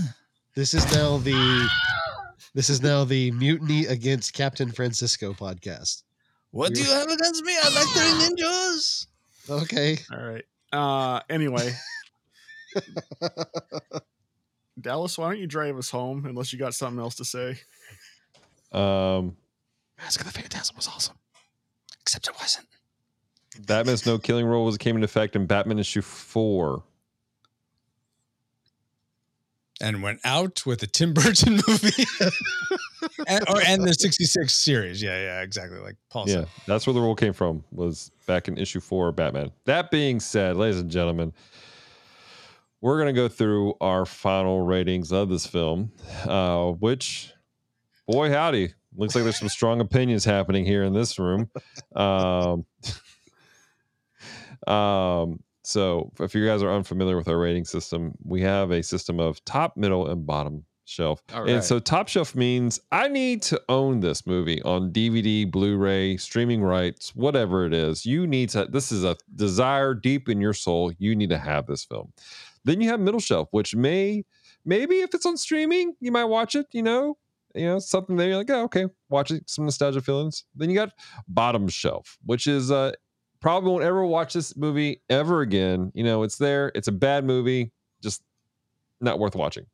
And then we have dumpster fire, which means I will actively try to keep people from watching this movie ever again. And to our knowledge, no film has ever gone into the dumpster fire. What does it take to get the dumpster fire rating? Is it a majority or a unanimous vote? It's Majority. it, everyone's it's everyone's individual vote. And so by the end of this at the end of this podcast, the majority vote equals out to be what we're doing. Okay, no, and majority has yet to create a dumpster fire. Allegedly. They Allegedly. disappear. We they, Movies they that go dis- to the dumpster fire The- are the- erased from memory. the the Oh. running the running narrative is that if it goes in the dumpster fire, it's removed from time. The time space. Gotcha. So we wouldn't remember if we put something in the dumpster Yeah. fire. I- Exactly. Like supposedly there is an ancient legend that said there was this movie called Avatar. oh, no, no, no. I'm last- sorry. No, no. A movie called The Last Airbender supposedly that supposedly was put in the dumpster fire. I have yet to find any evidence that such a movie existed. I know there's a So- Netflix coming out. I don't know what that is. So, So All right. you'll record your episode, and then if it gets dumpster fire, you won't release the episode.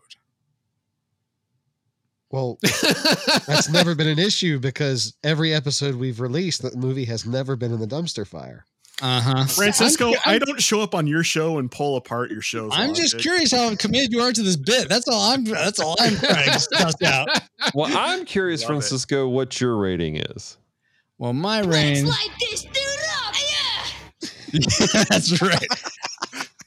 I'm gonna have to unfortunately kick this movie in the crotch so as to launch it up to the top shelf.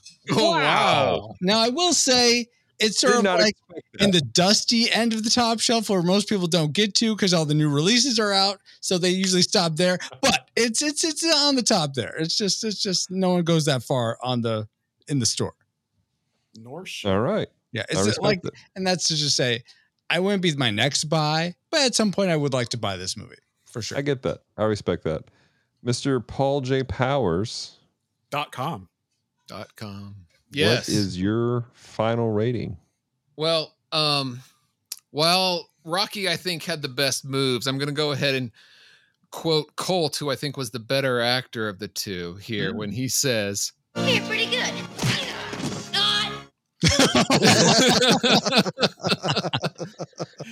Um, I honestly would have loved this film if I saw it at the age of five, Mhm. but I didn't. and I'm not five. And it's hard. I can see some people there. There's a bit of nostalgia there. Like if I had saw it as a kid and enjoyed it, I would have nostalgic feelings. I'm very it. nostalgic for this. I will not be right. I will not but I uh, don't, and I, I don't think I'd ever purposely put this on again. So for me, it's going to go in the bottom shelf because I still liked it. I still I thought there were moments that I thought were were cool for you know age 5 Mhm. but yeah, so bottom shelf for me. All right. Cool beans. All right. Redman John, what's your thoughts? Top shelf, great. Branson, what's your okay, Kevin. I didn't know we were borrowing jokes from people. Um, okay, so I came in to this review expecting to give this movie a bottom shelf. Oh. Um, after talking about it for a while and really putting some thought into it, I have changed my expected rating. And it's going to go in the dumpster fire. Yeah, Like- I saw that coming. Like I talking talking about this movie has made me hate this movie even more. um It's turning his room red if you could see it now. like I I was offended by this movie on so many different levels and I just and Branson I'm like I said I was trying to keep myself from dumping on this movie for for this review because uh, just out of respect for where you're at with this and, and I I can I can honor that but like on if you break it down to the our rating reviews where it says I will actively try to keep people from watching this movie. If I saw somebody going toward this movie I would direct them towards surf ninjas before I let them just walk out. I would you know I teenage mutant ninja turtles something there are so many other movies that does what this movie tries to do but actually do it well that I honestly don't believe that this movie has a legitimate reason to exist. There's no purpose for it outside of making money for people in charge. so John, would you say that friends don't let other friends watch Three Ninjas? I would I would say no because I don't tell people I don't force people not to do things. If someone is going to go out and say I want to watch 3 Ninjas, I mean I I would definitely go out of my way to give them recommendations for something I think they would enjoy more so. Like I would and that's just me trying to be a friend by saying, "Hey, there's better movies." But if they're like, "No, I really want to watch this one." I mean, uh, okay, I guess. But All yeah i would i would not recommend this to anybody just due to the fact that i think that there are better movies that do the same thing Okay. All right. That's Well, okay. Branson, The Bible teaches that Jesus, when when he died on the cross, brought forgiveness for all sins. So we can just careful with the this as- sacrilege branson you're a pastor again Oh, I thought he was talking about himself about the review he's about oh to give. Oh, okay Wow. Dang. okay. I, I mean when he talks about this movie he does say love is love When did I say that? never mind Yeah, don't get never mind I, I lost it. you love this movie never mind it was i was i was straining i was straining things together and it made sense to me but when it came out everybody's look gave me that look and i realized i made a logical leap, leap somewhere so feel free to Yeah, just and that so that out a happens that's to why me you- often.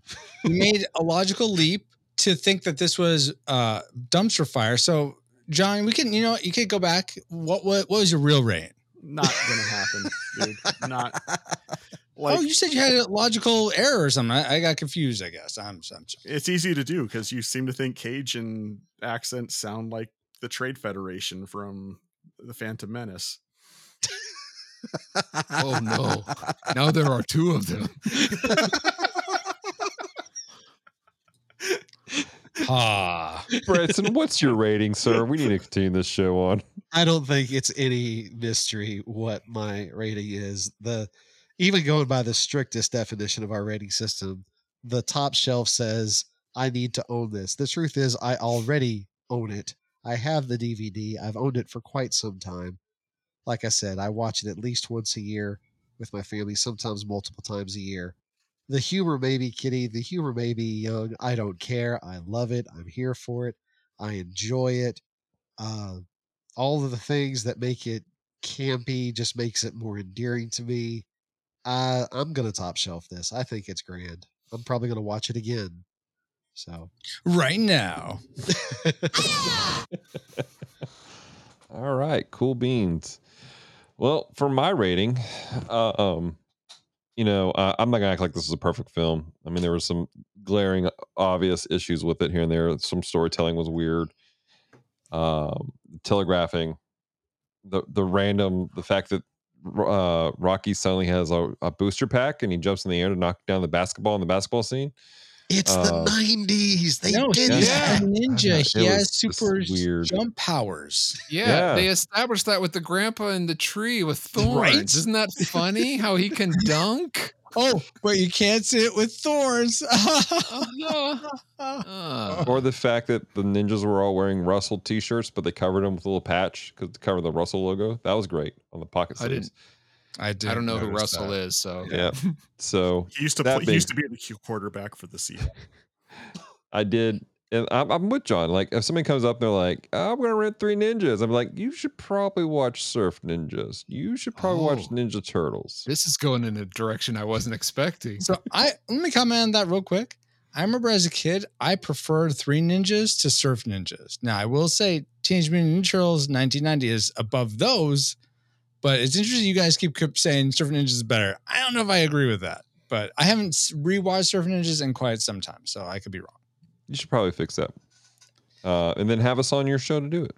Uh, so, my final rating for this, I'm actually gonna place this on top shelf. Oh, what? wait, Yes. wait! I was waiting happen? for the. Psych. Oh yeah, oh yeah. Are you psyching us out? Are you just are you just playing us for Yeah, fool? I, I right now? legitimately want to own this. Like, I had I had a lot of nostalgia feelings for it. It was a lot of fun. Aw. I enjoyed the Owning movie it doesn't mean top shelf because I went out not seeing this, went out and bought it so I could watch it, Thank and you now. I own it. It's not do I own it? It's do I want to own it? Yeah, He's like, saying I- he Alright. wants to own it. I want to own this movie. It's I, I enjoyed it. It was a lot of fun. Um, you know, it was the pacing was again. There were some issues with it. I, I will gladly say there are issues with it, but I walked away having fun with the film. I laughed. Celeste and I were talking about. it. We're like, yeah, it was. Celeste Celeste has never seen this movie before. She only mm-hmm. watched probably the last two thirds of the movie with me because she was at work, and she goes, "This feels so incredibly '90s." Mhm. And I will say the last half is better than the first half. I'll so, give you that. Like it picked Yeah. up. Like when they start getting to all the stuff, Yeah. it I walked like away Jurassic having Park. I walked away smiling, having Yeah. fun. To me, those are markers like this is this is not a bad movie. Mhm. There are again there are glaring problems, and you know if if you suddenly decide that it's a cultural appropriation, maybe you'll have issues with it. That's fine. Uh, but for the most part, I enjoy the film. So that being said, ladies and gentlemen, the final rating for Three Ninjas here at the bottom shelf is top shelf. Disputed. It may Was be it- disputed, but still top shelf. Wasn't Surf Ninjas a disputed top shelf? it was. Only because Branson wouldn't put it on the top shelf. Good job, Branson. Well, this would be on the top shelf if some other people would just, you know, whatever. Don't you yes. I think Branson, John's really d- mad that the best of the best was a disputed bottom shelf film. I'm- I'm curious. Are you guys like doing a ninja summer or something? Because it seems like this is third like or martial arts summer. or something. Unintentionally, this is the year of guilty pleasures. Oh, So we okay. were all listing movies that are our guilty pleasures, and we all three of us came up with a martial arts movie. That's funny. So we decided to put the all the movies in the summer to be martial arts movies. Well, to be fair, that category is you're you're gonna get something in there for every almost everybody. yeah. Have you guys already improved? Well, if you want to continue, Dallas, but I'm curious. Have you already? Have you guys said like what your favorite martial arts movie is to sort of level set some of these The No, Matrix. people? No, No, I because don't think we have. Because we, we would- basically just judge it, every movie independently. So it's like Oh yeah, but if someone comes to this and is like, okay, you have this opinion over Three Ninjas, but I this is my first time listening to you. If I know, oh, I I also love Best of the Best. Oh, I like Best of the Best too. Okay, this is the so I'm going to listen to John's opinion on this episode because he, That he I doesn't get always him. equate. Like whatever your favorite critic review movie is, you're always you're always not going to agree. So I- you might as well just enjoy what know. you Now, want. that It being said, we do have a I know. list being populated right now by one of our amazing listeners that's going to detail what films were bombshells and what sh- films oh, were Okay, top shelves for us. So that's Oh, coming down the pipeline. So we'll have a database on the That'll be website for it. Very cool. So that being said, ladies and gentlemen, it is now time for everyone's favorite part of the show. This is a weak connection. All right, ladies and gentlemen, welcome to the Weak Connection, where we take a look at these films and we try to pull out some sort of weak connection of of hope and faith. Uh, we are thankful to our friend Ben Avery over at Strangers and Aliens for giving us the opportunity to use this vocabulary, the weak connection. And uh, shout out to my man, Pastor Matt Marino, for uh, the bumper. Uh, that being said, does anybody have a, a weak connection? Well, I got a qu- question first. Should I ask whoever you got the your vocabulary from? Why, as a, as a first time listener, as some people may be, why is it called a weak connection? Because I'm thinking this might be the most grounded, strongest connection from this movie to real life, rather than the weakest connection. because sometimes it, it's a stretch with some of us. yeah, it's because Okay. initially when we first started doing it is because we wanted to make obtuse observations that only loosely correlated with the movie. But Oh, is this like a, a, a what do they call that? The Jesus ju- juking, like whatever positive someone comes up. in a positive way. Yeah, It's yeah. Jesus Okay. juking in a positive way. Yeah. Okay, I almost said Jesus jujitsuing, but that's the wrong one. I want to learn this. Where can I learn this discipline? you learn to hit people and turn the other cheek at the same time. yeah, cross jujitsu. All right. the Vatican, by the way, in the catacombs. That's where you learn that. Oh, okay. oh, it's Warrior Nun. Cool. All right. So, does anybody have a weak connection for us today? I actually do. Um, Let's go for it, B. all right. Uh, so there's a very touching couple of moments in the movie where the grandfathers they hold out their hands and clasp them, and he's like, "Rope of four strands, not easily broken." Yeah, I don't exa- remember exactly what the verbiage was there, but the idea was so long as they had each other, they couldn't be beat. Right. and uh, they actually borrowed that from the Bible, as a lot of sayings of wisdom are. No and- way, dude. Dude. It's like there's a whole book for it. Whoa. but in Sounds Ecclesiastes ecclesiastical. Chapter 4, starting in verse 9, it says, Two are better than one because they have a good reward for their toil. For if they fall, one will lift up his fellow. But woe to him who is alone when he falls and has not another to lift him up. Again, if two lie together, they keep warm, but how can one keep warm alone? And though a man might prevail against one who is alone, two will withstand him. A threefold cord is not quickly broken.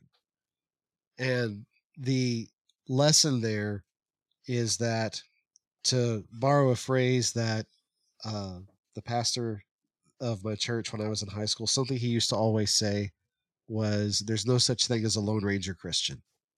Mhm. Uh, our faith is meant to be lived out in community. We're supposed to be with other people who share our faith, who can lift us up and encourage us and spur us on so that we have the when we have these moments where we trip and fall when we have these moments where we feel weak when we have these moments when we feel like we're unable to get through the things we have people that we can rely on Uh, I know there have been many instances where uh, just the community within this show, uh, I've had stuff going on that I've been able to lean on people for.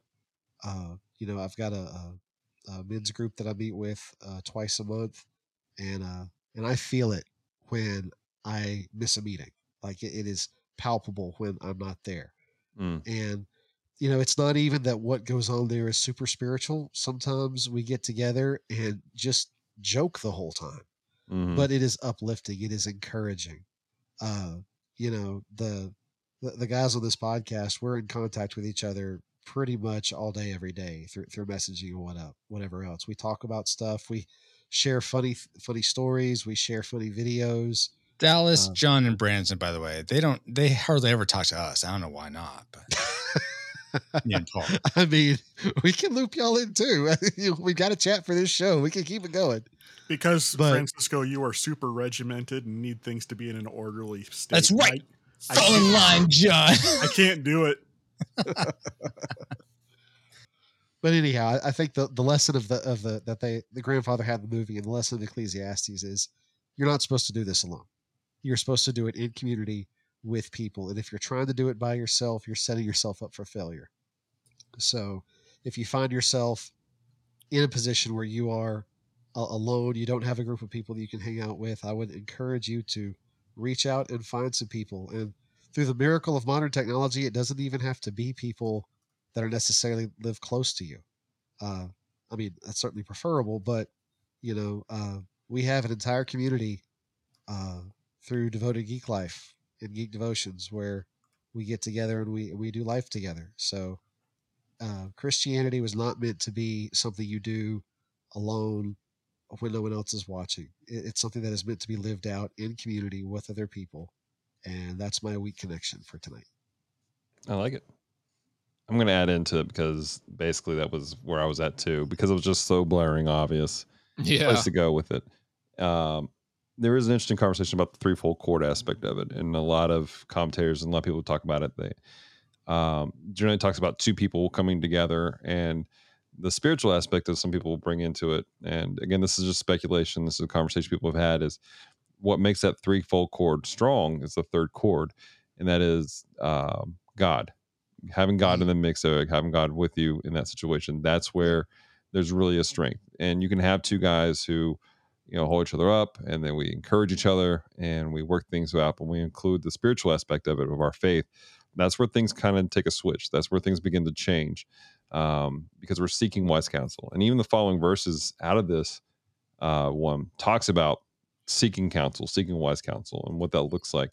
And if we don't do that, and um, so I'm just going to echo what Branson said. I mean, the community that we have here, uh, just us as friends through uh, Geek Devotions, through the bottom shelf chat that we have, and then even just people outside of that. Um, Geek Devotions is part of uh, the uh, Culture Box community, which is what uh, a network that uh, Francisco has started for us, and um, the guys are in that group.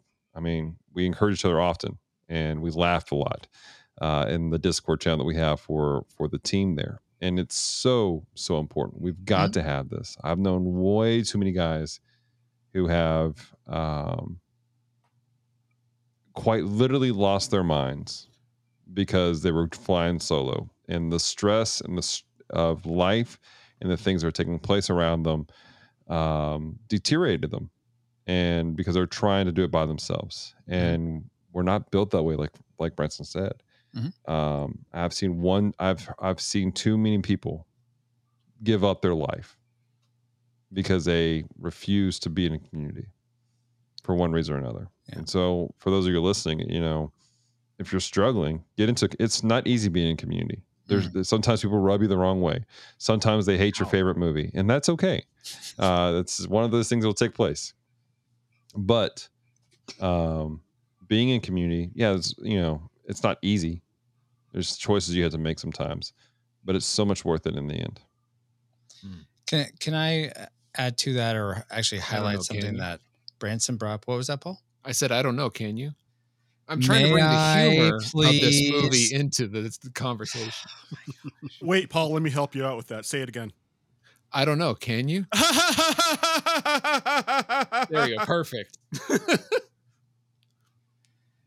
anyway, um, something that uh, a friend of mine, uh, Kennethan, who's a Twitch streamer, has been going through a book um, because he's been uh, uh, he was challenged about I want to say six months to a year ago about uh, are digital churches still churches versus analog local churches, and he, he's he's really come to the point where digital churches are are good supplements, but they shouldn't um, they shouldn't uh, uh, take the place of local community.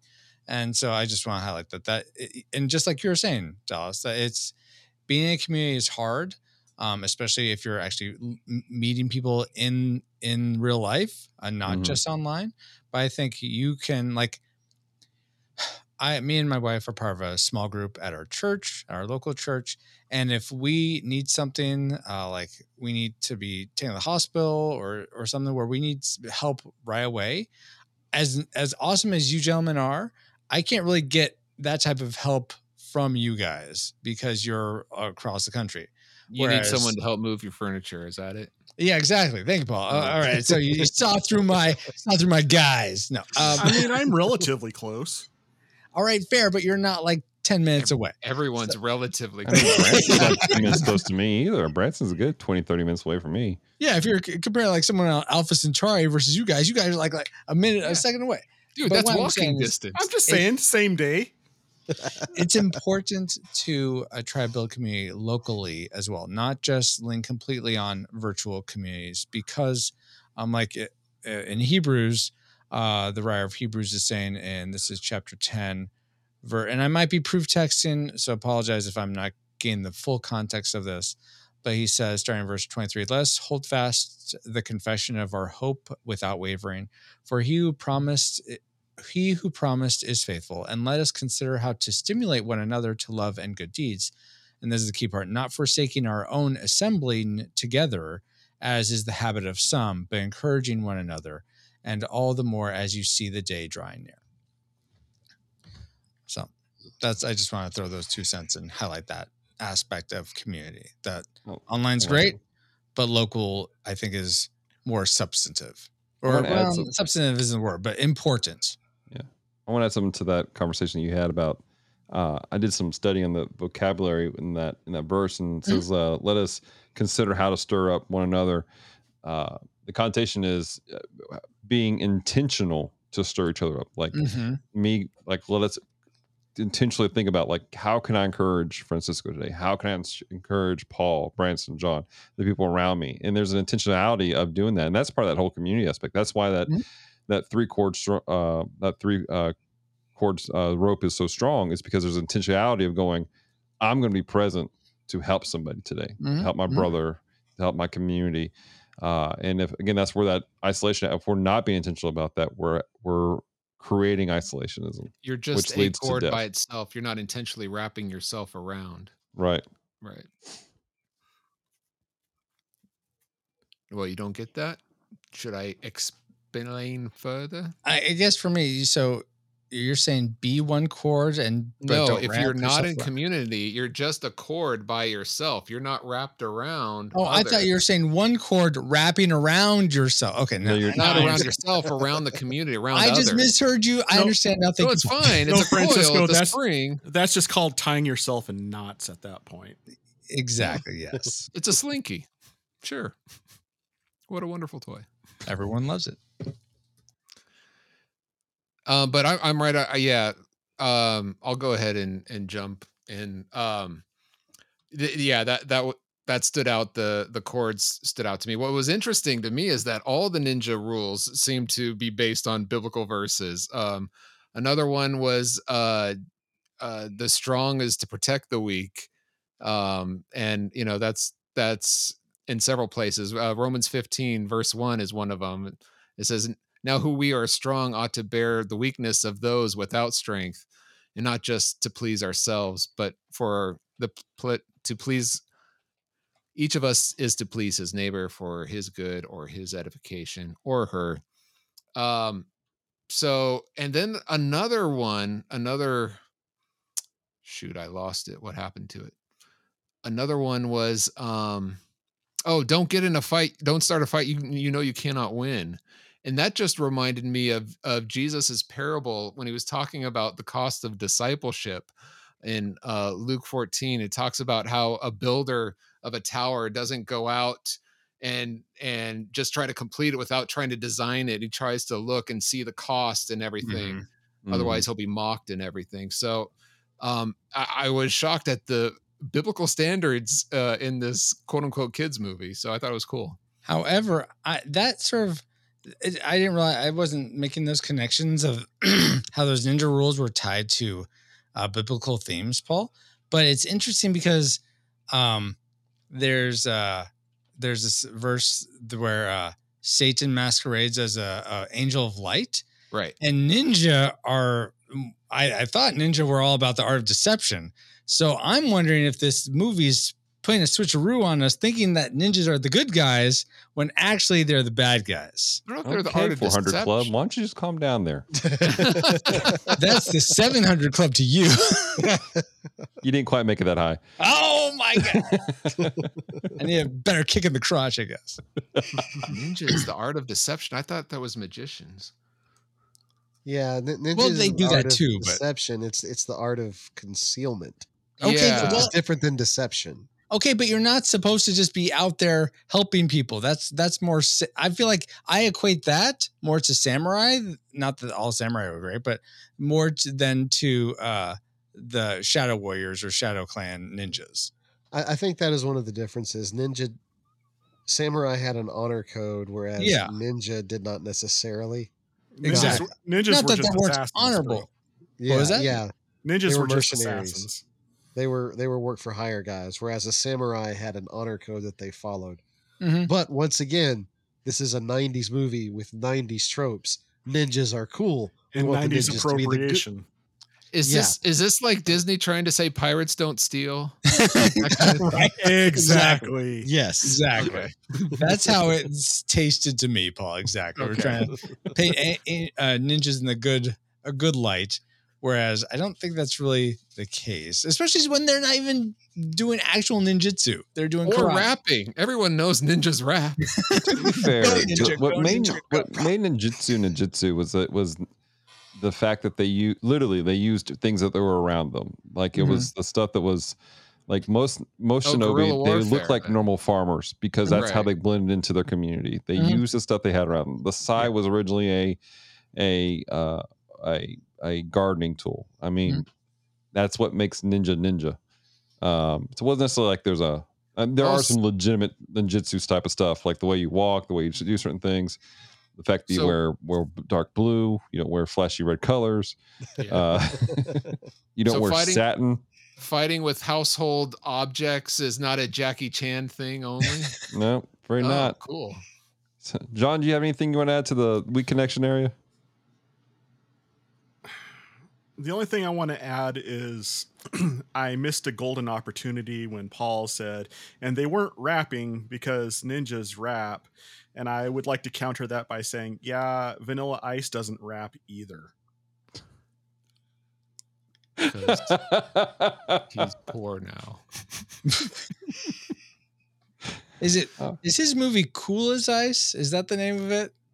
Uh, there was one called Cool as Ice, but I was Yes. more I was referencing his uh, cameo in Turtles 2. Yo, Oh, okay. Oh, gotcha. rock Okay, okay. Without being Being seen. seen. You ever seen a turtle get down? Oh my goodness.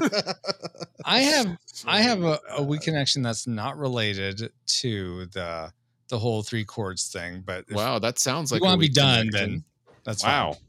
Francisco, just out of sync with the rest of us, apparently. Oh, is it? Oh, is it supposed No, to be like like, we all boy. talk about one weak connection? No. And whoever gets No, in there no, first, wait, that's wait. the one we all talk about. No one else gets a shot.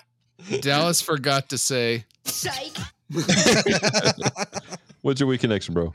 Uh, well, maybe I don't want to share it now. All right, that's cool. Well, thank you for watching, ladies and gentlemen. And- no, I thought it was interesting how, and this goes back to the, one of the things I said I didn't like their whole uh, dad wasn't um didn't like the the the sons that they were his sons that they were doing martial arts and it just it did sort of make me think of the the verse where Jesus says, uh, "Do not." This is Matthew ten.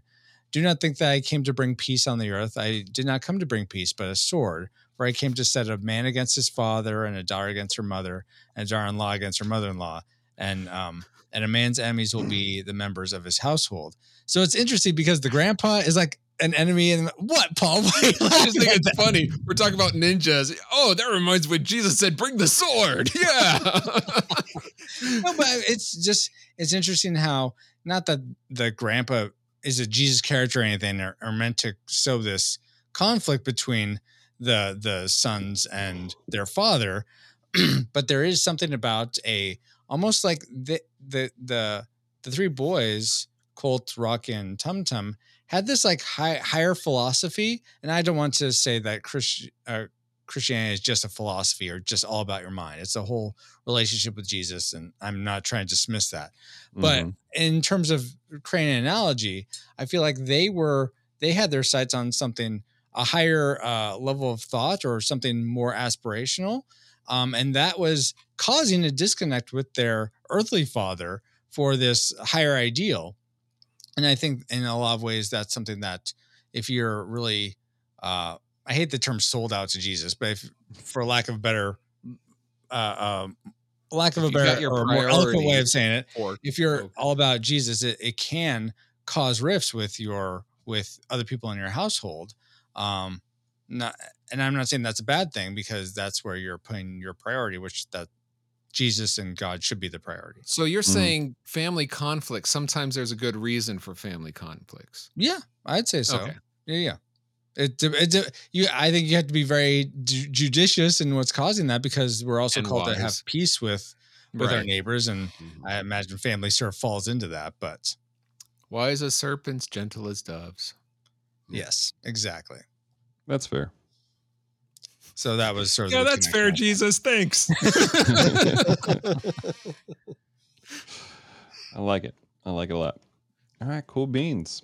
Well, guys, that's been our week connection. Thank you for listening today to the bottom shelf. Um, we really appreciate you guys hanging out with us as we talked about three ninjas. Uh, Paul, Francisco, is there anything you guys like to promote or share with the, the That's audience? pauljpowers.com. Yes, you just go to pauljpowers.com and you find pauljpowers.com. Yeah, that's me. Yeah. And uh, I am not a website, though one day maybe I'll be a website like Paul. Um, but uh, you can find us both uh, reviewing movies and games that are 15 years or older at retrorewindpodcast.com. If you go there and you're like, oh, these episodes are only three minutes long, I'll listen to those. Those are our ship's logs. That's an ongoing story we have. So start from the beginning by going to retrorewindpodcast.com slash story. Um, If you Don't want just to know what listen those to small those. ones are. expecting sm- short movie reviews because you won't get them. Yeah, do the ones that are like the movie title. Those are the ones to go with if you like movie and game reviews. especially especially the Monty Python and the Holy Grail. Except episode. for that one. That was a great episode, by the way. One of my favorites. Top shelf? Well, Top shelf. top shelf. Top shelf. Dumpster fire.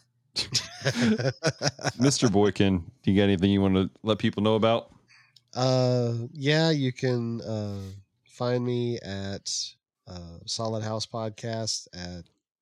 Um, shoot, I can never remember the website for it now. pauljpowers.com. Oh, sorry, wrong website. Just just go to Proton mail. whatever. Uh, yeah. Well, that's that's the email. Um, just go to it's on uh, Podbean. Just search for Solid House Podcast. That's where I take a look at Jesus's teachings and try to figure out exactly how we're supposed to live out our life based on what he actually teaches. Awesome. you can And that find is there. solidhousemedia.podbean.com. Thank you. I knew Dallas would And have we'll it. have the links in the show notes for all that below. Mr. Harju, Mr. Mora. you got anything you want to promote, buddy?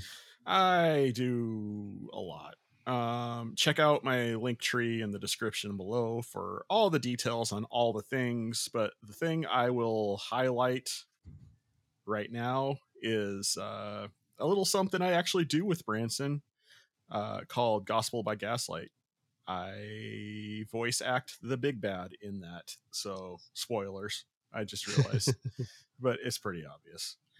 Um, And more episodes are coming. I'm in the process of, of editing them now. That's if the reason look and why I'm promoting. so if you look and see that a new episode hasn't posted in several months, it's not because it's dead. I'm just working on the the next chunk of episodes. So more will be Hmm. coming soon. Thank God you're not dead. I was starting to worry about the smell. I was Uh, referring to the podcast, but Dallas, what about you? Do you have something you would like to promote? Sure, you can check out geekdevotions.com for uh, all your Geek Devotions related stuff, including this podcast, the Gundam Watch, and other things. But also, uh, depending on when this podcast gets out and whether or not I have sleep or not, uh, you'll know that this Friday starts GeekCon here in Shreveport, Louisiana, and I will uh, be there with my bride. We'll have a booth. And if you guys are in the Shreveport area, come by, say hi, and uh, hang out. Let us uh, love on you. Let us check out your cosplay and take pictures with you, and just let you know you're loved and cared for. I would also like to say I will not be at GeekCon this year like I was last year because I am flying across the country to run somebody's birthday Call of Cthulhu game. So Sweet. Right. and uh, Dallas, when is the Ernie Reyes fan podcast happening? Uh, as soon as John makes that happen. Oh, because I totally need another podcast on my list of things to do. Indeed. Well, that Cthulhu Well game's only going to take an afternoon. So yeah, after that, you can do the podcast. It'll probably actually take two days for uh, six, 16 hours total play to get that game done. Wowza. Yep. All right. Well, ladies and gentlemen, make sure you check out the bottom shelf on all your favorite podcast catchers and also on YouTube uh, and on social media on Facebook and Instagram. Until next time, stay devoted. Peace and love.